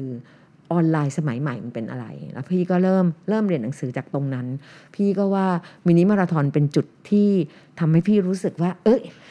เริ่มที่จะหายใจคล่องมากขึ้นจากตอนที่เราเริ่มอึดอัดว่าเฮ้ยมันอะไรกันเนี่ย โลกเปลี่ยนมีเดียเปลี่ยนแล้วเราจะเสิร์ฟคอนเทนต์เราอะ ไปถึง t a r g e t group ยังไง โอ้โห มันเป็นความรู้สึกที่เราเราคิดกับมันเยอะมากในช่วงนั้นแล้วก็จากการทำมินิมาราธอนมาก็เราก็จะเรียนรู้มาเรื่อยๆ มาจน จริง ๆ แล้วว่าพี่ลองผิดเรียกว่าลองผิดครับลองถูกเยอะมากนะคะ พี่ทำแม้กระทั่งอย่างที่ที่กล้องก็เห็น พี่เคยทำแม้กระทั่งนัดกล้องกล้องเห็นไหมวันที่พี่ลองทำคอนเทนต์พี่เบิร์ตต่างๆ ว่า เอ๊ะ ถ้าเป็นมิวสิกคอนเทนต์ถ่ายอย่างนี้แล้วแล้วพี่ก็จะต้องไม่ใช่แบบว่า คิดเองเออเอง แล้วก็เอาสิ่งนั้นมาพี่ครับนั่งดูเสร็จพี่ก็ถามตัวเองว่า โอ้โห เราจะถมเต็มได้ยังไงนะท่ามกลางคอนเทนต์มาเงี้ยอืมเราทำนี้มันไม่ใช่แล้วแน่ละผิดธรรมชาติละในสิ่งที่พี่ลงแรงลงงานไปขนาดนั้นนะพี่เก็บไปเลยอืมอย่างที่กล้องบอกนึกออกไหมคะครับเพราะพี่คิดว่าเอาปล่อยไปแล้วแล้วไงต่อ แล้วไงเหรอเก็บไว้ก่อนนึกออกไหมคะเออเออแต่ยังโชคดีวันที่มี House of Illumination น่ะพี่ก็หยิบส่วนหนึ่งไปออกคนก็ชอบอะไรเงี้ยเพ ราะฉะนั้นมันก็พี่ว่ามันเป็นเรื่องของการที่ต้องลงลงไปทำเลยทำแล้วก็เรียนรู้แล้วก็เข้าใจมันอะไรเงี้ยค่ะ ทุกวันเนี้ยพี่ก็ยังยังเรียนหนังสืออยู่แต่มีความรู้สึกว่าเออเราเริ่มเข้าใจมันมากขึ้นเรื่อยๆเรื่อยๆเรื่อยๆเริ่มเข้าใจว่าทำคอนเทนต์ยังไงเนี่ยตอนนี้พี่รู้สึกเลยว่า เอ้ย อย่าเพิ่งไปคิดคอนเทนต์ขึ้นมาเอง แล้วคิดว่ามันจะอะไร เราต้องมีคอนเทนต์ของเราเองเนี่ย ที่มันมีเสน่ห์และพลังพอที่ทำให้เกิดเรียกว่า user create content ครับล่าสุดเนี่ยพี่รู้สึกรู้สึกกับตัวเองมาก ๆ เลยในคอนเสิร์ต Singing Bird ครั้งเนี้ยว่าเอ้ย content พี่เบิร์ดมาถึงจุดที่พอดีกัน กับคนดูกับ media ที่คนดูทุกคนเป็นอินฟลูเอนเซอร์แล้ว พี่ได้พี่ได้คลิปที่เป็น user create content อะไม่หยุดเลยแล้วมันยิ่งทำให้พี่เข้าใจมันมากขึ้นว่าครับ อ๋อมันคือตรงนี้นั่นเอง เราอะต้องทำงานเราให้เขาเห็นแล้วเขาอยากจะแชร์ต่อ มันไม่ใช่ไปคิดอันนั้นขึ้นมา มันก็เลยเหมือนกับว่ายิ่งเข้าใจมันมากขึ้น หรือว่าอะไรเงี้ยค่ะ ตอนเนี้ยถ้าถ้าจะตอบคำถามครับกล้องนะคะว่าก็คือต้องไม่หยุดที่จะทำความเข้าใจอืมจริง ๆ ครับ ปีนี้พี่เล็กอายุ 69 แล้วค่ะนะพี่ อะไรทำให้ยังอยากทำงานอยู่พี่ มันยังสนุกอยู่เลยกล้อง คือพี่พี่ พี่เคยคิดไหมฮะว่าตัวเองจะทำงานถึง 69อะพี่ ไม่เคยคิด ไม่เคยคิดเลยพี่ไม่เคย พี่เป็นคนที่โอ้โหถ้าไม่มีกล้องมานั่งคุยกับแบบนี้นะพี่ก็คงไม่มาลำดับเรื่องราวของพี่ เพราะว่าพี่เป็นคนที่ enjoy กับการทำคือพี่อะบอกตัวเองเสมอว่า พี่ไม่ฝืนวันใดคือ เพราะพี่เป็นคนที่พี่ว่าการทำงานเนี่ยพี่ต้องจริงใจกับตัวเองให้มากที่สุด ต้องไม่ครับ fake ที่สุด แล้วมันจะเป็นตัวชี้วัดที่ดี เมื่อไหร่ที่พี่รู้สึกว่าฝืนไม่ได้ละฉันไม่สนุกแต่ฉันแกล้งว่าสนุกพี่ว่าพี่ต้องเลิกเพราะอันนั้นมันจะ hurt งานใช่ไหมคะพี่ก็เลยเหมือนตอนเนี้ยพี่ก็คิดไปแล้วนะของพี่เบิร์ดเนี่ยปีนี้นั่นนี่นึกออกไหมคะแล้วมันก็คิดทุกอันแล้วมันก็สนุกไอ้ตัวไอ้ความเนี้ยแล้วมันก็เอออยากทำอยากเห็นแล้วก็มันก็เลยยังยังไม่ได้เคยคิดว่า เอ้ย แล้ววันนั้นจะหยุดแล้ววันนี้จะอะไรเงี้ยค่ะอืม พี่ก็แค่เคยพูดครั้งเดียวเกี่ยวกับอย่างนี้พี่เคยบอกฟ้าใหม่บอกฟ้าใหม่พวกพี่นี่สบายมากเลยนะ วันใดที่เป็นภาระนะฟ้าใหม่ไม่ต้องบอกพวกพี่นะ พวกพี่ไม่อยู่นะเขาก็บอกเฮ้ยไม่ได้พี่ต้องช่วยพี่ต้องช่วยอะไรอย่างเงี้ยเออมันอารมณ์นี้อยู่เลยค่ะครับซึ่งผมก็เห็นว่าพี่เล็กหลาย ๆ งานก็เชื่อน้องเนอะให้น้อง ๆ รุ่นใหม่ทำใช่เชื่อเชื่อใจน้อง แล้วก็เห็นคนใหม่ๆเข้ามาทำเยอะมากใช่สิ่งหนึ่งที่อยากสงที่ผมสงสัยคือว่าคนวัย69พี่ อะไรคือสิ่งที่ควรทำและอะไรคือสิ่งที่ไม่ควรทำให้คนอื่นทำดีกว่าอ่าอ่าอ่าอ่าอ่าอ่าอ่าอะไรที่พี่คิดว่าพอเรามาถึงจุดเนี้ยค่ะ จริง ๆ แล้วมันไม่ได้จุดนี้อย่างเดียวหรอกจุดไหนก็ตามเนี่ย พี่ว่าเราต้องหาให้เจอ the right man the right job อะค่ะ คือยุคหนึ่งเนี้ยแกรมมี่เติบโตมาแบบ โอ้โห ทุกคำทุกคนจะต้องทำแบบว่า multi task ได้อะไรแบบนั้นนะคะพออยู่มาวันหนึ่งเราก็ค้นพบว่าเฮ้ยมันไอ้ที่เราไปทุ่มตรงนั้นนะจริงมันได้มาช่วยมันอีกนิดนึงเองอะสู้เราเอาเวลานั้นเนี่ยไปทำอย่างอื่นหรืออะไรเงี้ยมันมันเกิดจากการเรียนรู้เกี่ยวกับกระบวนการบริหารจัดการด้วยเพราะฉะนั้นตอนเนี้ยมันก็เลยมามุ่งเน้นกับคำว่า the right man the right job ครับเป็นหลักด้วยนะคะ เพราะฉะนั้นเนี่ยก่อนอื่นใดไม่ว่าจะทำอะไรอะค่ะพี่ก็ต้องคิดก่อนเลยว่าเฮ้ยงานนี้ใครเหมาะอืม งานนี้ใครก็อย่างพี่ทำงานพี่เบิร์ดชุดเนี้ยพี่สนุกมากเลยอ่าเพราะพี่คิดว่าเบิร์ดเบิร์ดเจอพุ่มกับครบทั้งวงการแล้วนะนึกออกมาครับเพราะเพลงนี้พี่ก็ว่าเพลงน้องพี่ดนอืมอ่าเมื่อเช้าที่พี่มาช้า พี่มีอีกเพลงหนึ่งพี่อ่านต้องพี่อ่านเพลงนี้เลย พี่อ่านนะ เออครับหรืออะไรอย่างเงี้ยเดี๋ยวพรุ่งนี้พี่เจอพี่ไม้แมทอะไรดีครับนึกออกไหมคะพี่ก็เลยรู้สึกว่า เออ มันมันคือว่าอันที่หนึ่งก่อนว่า เรารู้ว่างานแต่ละงานของเราอะค่ะ เราต้องหาให้เจอว่าอันเนี้ยใครเหมาะ คือถ้าหาได้มันก็จะเบาแรง แต่ครับถ้าถ้าไม่ได้เนี่ยอะแหละเราก็ต้องเริ่มเข้าไปช่วยอุดหรือว่าหาตัวช่วยอะไรอย่างเงี้ยค่ะ เพราะฉะนั้นเนี่ยพี่คิดว่านะคะตอนนี้ถ้าถามพี่สิ่งที่พี่ concern ที่สุดคือว่า กลัวว่าคำพูดของเราเนี่ย มันจะ big deal กับครับน้องนึกออกไหมคะเพราะฉะนั้นเราต้องยังต้องให้เขารู้สึกว่าเฮ้ยนี่มันแชร์กันนะ อันนี้ไม่ซีเรียสหรือถ้าซีเรียสพี่จะบอกเองว่าไม่ได้หรืออะไรเงี้ยค่ะครับก็ก็เป็นเรื่องที่อันนี้พี่ว่าอันก็เป็นเรื่องจำเป็นครับการทำงาน พี่เล็กทำงานแกรมมี่มา 39 ปีอยู่กับคุณอีกสัก 10 ปีรวมกันก็แบบค่ะค่ะเกือบ50ปีค่ะเผื่อๆมากกว่าซอเห็นไหมพี่เจอพี่บุญก่อนซอนะเออเวลาพี่เจอซอพี่บุญก็บอกเออนั่นสิครับแล้วก็มีเจ้านายคนเดียวมาตลอดคนเดียวค่ะคำถามคือเคยมีช่วงเวลาที่อยากลาออกจากแกรมมี่หรือไปทำงานแบบอื่นบ้างไหมพี่ ยังไม่เคยไปถึงจุดนั้นเลยอะอ่าเออทำไมพี่มันแกรมันมมี่มีอะไรดีที่ยังเหนียวรั้งบุษบาดาวเรืองเอาไว้ได้ พี่ว่าด้วยกันและกันครับการมีกันและกัน มันไม่ใช่หนึ่งใดหนึ่งเดียวนะคะครับมันมันเป็นความรวมที่ข้อแรกเลยพี่ว่าเป็นความที่เราอยู่แล้วเรามีความสุขอืม เราสบายใจเราไม่ต้องระแวง อันเนี้ยมันเลยทำให้พี่ไม่เคยไปถึงจุดที่ว่าอยากจะออกอะอืมพี่พี่ไม่มีไม่เคยมีความรู้สึกนั้นเลยค่ะเพราะพี่อยู่แล้วพี่รู้สึกว่าสบายใจแม้กระทั่ง ในวันที่มันเต็มไปด้วยเหตุการณ์มากมายหลายอย่างพี่ก็คิดว่าเราก็ต้องช่วยกันแก้อะไรอย่างเงี้ยค่ะ แล้วมันเหมือนกับว่าเรามีคำของเราเสมอว่าเฮ้ยเราร่วมทุกข์ร่วมสุขอ่าร่วมสุขกันให้เป็นในวันใดที่มีปัญหาเราก็ช่วยกันแก้อะไรเงี้ย คือมันเหมือนกับถูกปลูกฝังมาด้วยแง่คิดแบบนี้ที่จะที่จะอยู่ด้วยกันไปนานๆ อยู่ด้วยกันไปตลอดอะไรอย่างเงี้ยค่ะ มันมันเลยไม่ว่ามีปัญหาอะไรมาก็ เอ้ยปัญหามาปัญญามีแก้กันอะไรอย่างเงี้ยค่ะ เลยเป็นอย่างนั้นมากกว่าอืมอืมครับอ่าชีวิตพี่เล็กเหมือนจะมีแต่งานนะพี่เท่าที่เล่ามาเนี่ยเป็นเรื่องงานซะส่วนอืมอืมอืมส่วนใหญ่ส่วนใช่พี่มีช่วงเวลาที่ไม่ได้ทำงานบ้างไหมครับ เรื่องส่วนตัวที่ไม่มีเรื่องงานมาเกี่ยวข้องบ้างไหมครับไม่ค่อยมีเพราะว่า พี่อะจริง ๆ แล้วอะเพื่อนพี่ยังว่าเลยคือพี่อะวันทำงานของพี่เหมือนฮอลิเดย์อยู่แล้วไงคะอ่าเออเหมือนพี่ก็มีความสุขว่า เอ้ยเดี๋ยวพรุ่งนี้ออกกอง เดี๋ยววันครับอาทิตย์ออกกองกันอะไรอย่างเงี้ยค่ะ แล้วก็ในงานมันก็เป็น adventure อยู่แล้วว่ากล้องมันไม่เพราะแต่ละงานที่พี่ทำมันก็เอ้ยพออันนี้โจทย์นี้อันนี้ไปอย่างงี้มันก็ มันก็สนุกไงคะมันแต่งานพี่เครียดมากเลยนะครับ หรือผมเห็นแฟ้มเซ็นพี่มาเทียสามสิบแฟ้มนะครับเออมันพี่ก็มัน holiday จริงเหรอพี่ คืออ๋อคืออย่างนี้ค่ะคุณลุงเขาพูดถึงว่าพี่อะเหมือนมีมีสวิตช์ในตัวเองที่แบบครับเชื่อไหมสมมุติว่าพี่ต้องประชุมบอร์ดแบบว่าโอ้โหถ้ามันเรื่อง บางเรื่องมันก็หนักเครียดเราก็แบบว่าปิดสวิตช์ไปก่อนเดี๋ยวค่อยทำความเข้าใจก็ได้คือครับเราไม่จำเป็นต้องแบบไปเครียดอยู่ตลอดเวลา ถึงแม้ว่าจะมันก็ balance ตัวเองได้อะไรอย่างเงี้ยค่ะ แล้วก็อย่างที่บอกค่ะมันก็เหมือนกับพี่ก็โชคดีนะคะ แบบว่าอย่างงานที่เราทำอยู่อะค่ะ เรามันมัน enjoy ไงมัน enjoy แม้กระทั่งอ่านอย่างสมมุติว่า พี่จะต้องไปเข้าประชุมบอร์ด GDH เนี่ยครับ พี่ก็สนุกเพราะว่าน้องๆ GDH ก็น่ารักงานเขาก็สนุกเพลิดเพลินดูหนังน้อยเนี่ยนึกออกไหมคะเอาไปช่องวันโอ้โหมีละครมีคือมันก็เลยแบบว่ามันเลยจึงเป็นจุดอย่างนี้แหละค่ะเพราะว่าพี่เป็นคนที่แพ้ทางตัวเลขอยู่แล้ว แต่ว่าเขาก็มีหน่วยที่เขาทำอย่างเชี่ยวชาญดังนั้นถูกไหมคะเวลาพี่เข้าบอร์ดเนี่ยโอ้โหเขาจะมี CFO IR อะไรเขาก็วิเคราะห์อะไรเขาก็ว่า part ของเขาไปเออแต่เราเมื่อไหร่ที่พูดถึงเรตติ้งละครเรื่องนี้เป็นดังนั้นนะเออฉันดูเรื่องนี้เป็นไงเราก็จะแบบสนุก เพราะฉะนั้นเราก็มีที่อยู่ของเรา